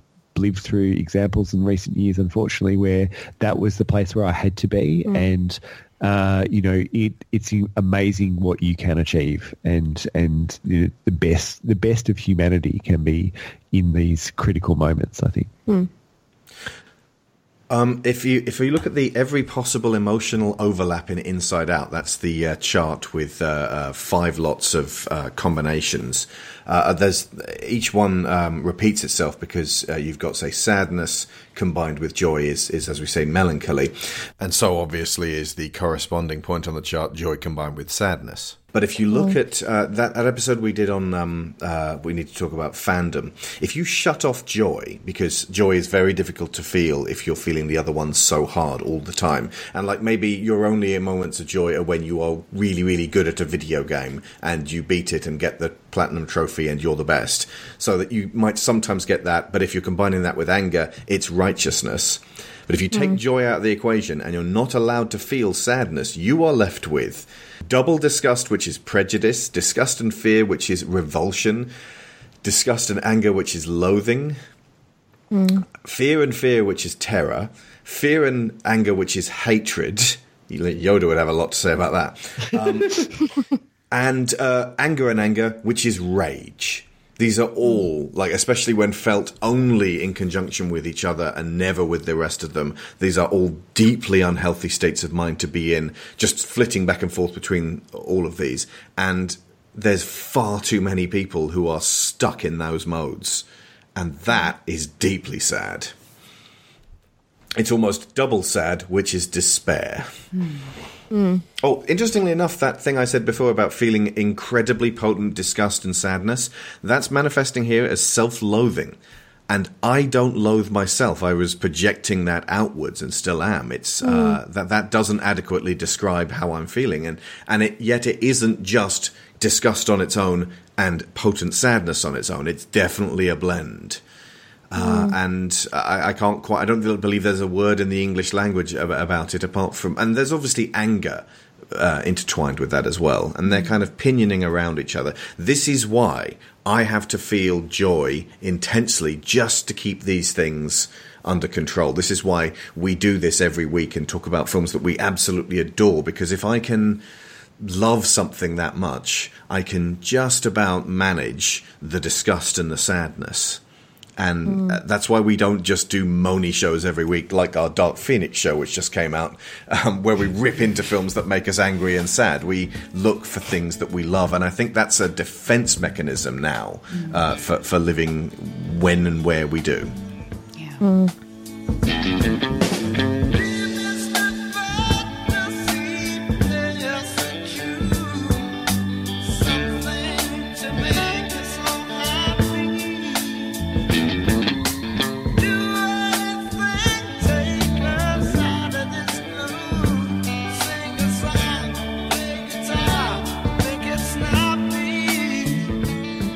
This week on Patreon we have quick reviews of Men in Black International and Toy Story four.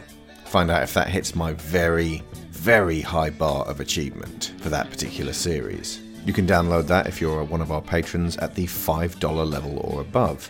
And if you're at the fifteen dollars level, then you get sponsor credit on every episode. So a big thank you to Joel Robinson, Benjamin Biddle, Abel Savard, Michael Hasco, John Clayson, Tyler Long, Adam Kilmartin, Joe Gasiga, Greg Downing, Tim Rosinski, Christopher Wolfe, Kat Essman, Cassandra Newman, Timothy Green, Matthew A. Siebert, Joseph Gluck, Kevin Otero, Luke Hatfield, Nick Ord, Duran Barnett, Tom Painter, Finbar Nicole, Jameis Enright, Mark Luksch, Dan Mayer, Joe Crow, Chris Finnick, Toby Jungius, Dave Hickman, Aaron Lecluse, Kieran Datchler, and Lorraine Chisholm.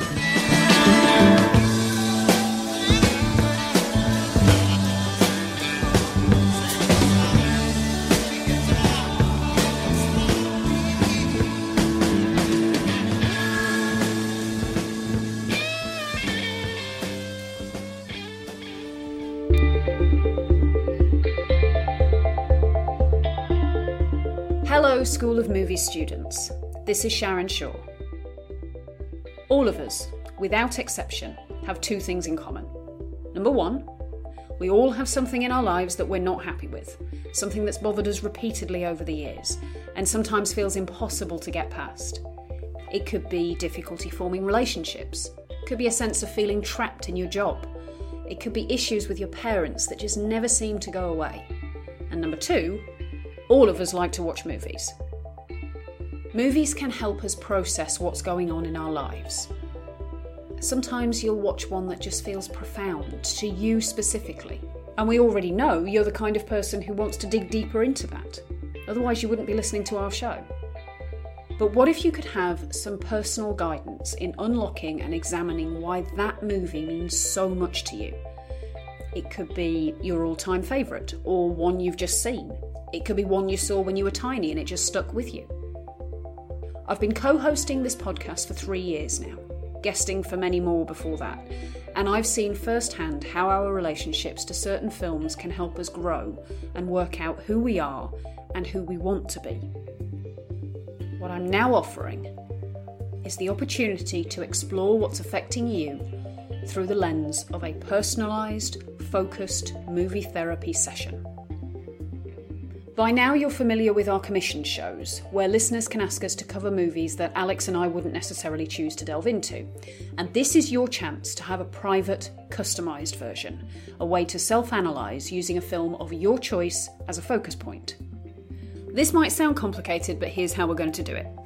You bring a movie that has strong significance to you personally, and I'll bring my experience of film analysis and my qualifications in person-centred counselling, English, drama and media. And it's going to be really easy to start this off. You get in contact with me at Sharon at movietherapy on Microsoft dot com. That email is in the notes, and we can discuss what film you have in mind and what aspect of your personal life you'd like to address. If that sounds good, I'll go away and watch your movie, and then we'll be all set to talk about why it's important to you and how you could apply what you find in the film to your life, relationships, and personal development. Just as with commissioned shows, my time and insight are what you're buying here. These one-off, hour-long sessions will run at sixty dollars for the general public, but for this trial period, I'm offering our patrons a reduced rate of forty-five dollars.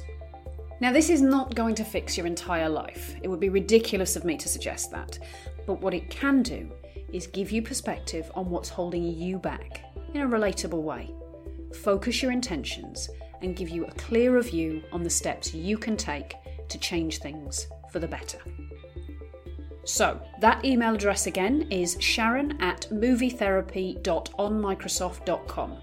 Write to me with the movie you choose for your focus point. And we'll go from there.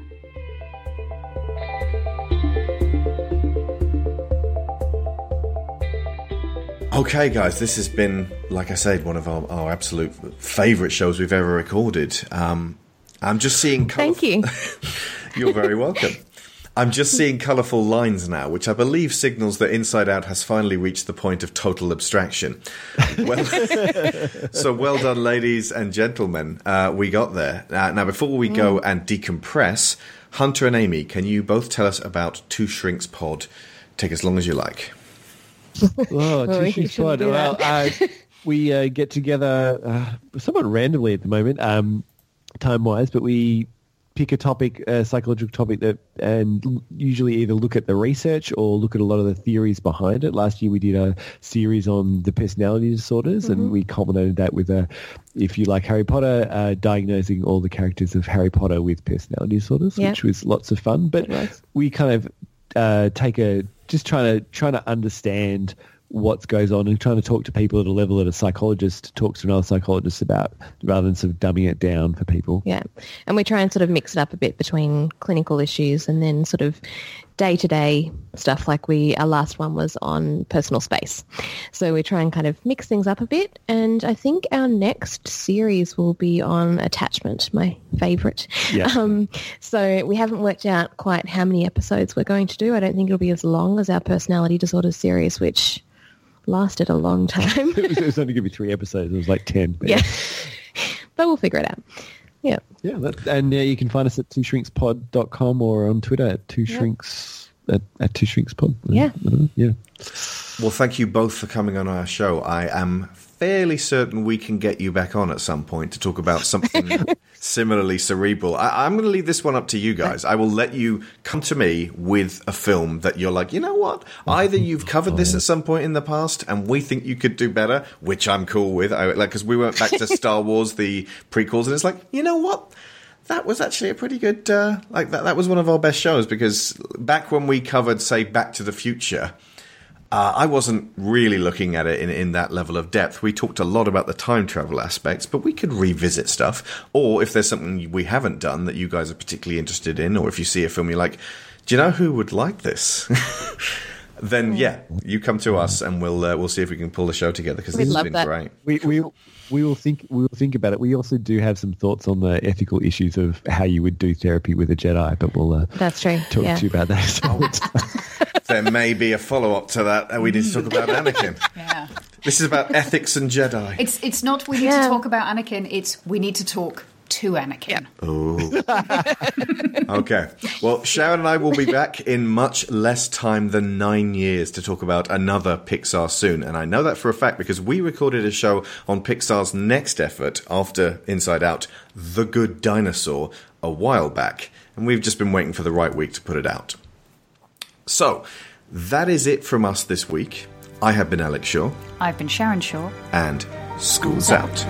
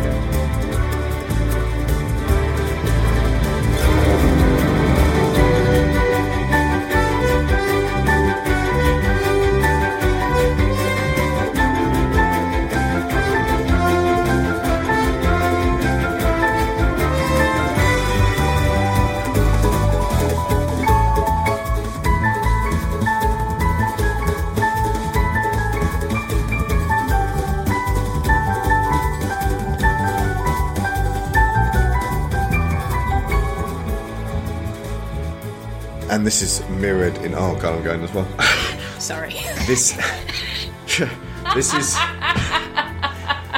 It's I'm mi- so sorry. This happens so often. oh, it's, no, it's great. It's, yeah. We're, we're like Amy and I are like seasoned professionals, so like we don't like in a professional setting. We just like nothing gets through to us. But like mm. you get me alone watching a movie now, and I'm I ball. Yeah. even, even some commercials, really. Oh, they can get you in thirty yeah, seconds. Was, it's the Christmas one. Like a, the, oh, yeah, yeah, there was a Christmas one with a family. There's this Australian banking one. It got me right at the start of something. Oh, it was awful. Banking Every made time. you cry. That's dirty oh, tricks. Hey, they you saw the Lloyd's one the other day with the horse and the baby yeah. horse. I was going at that. Okay.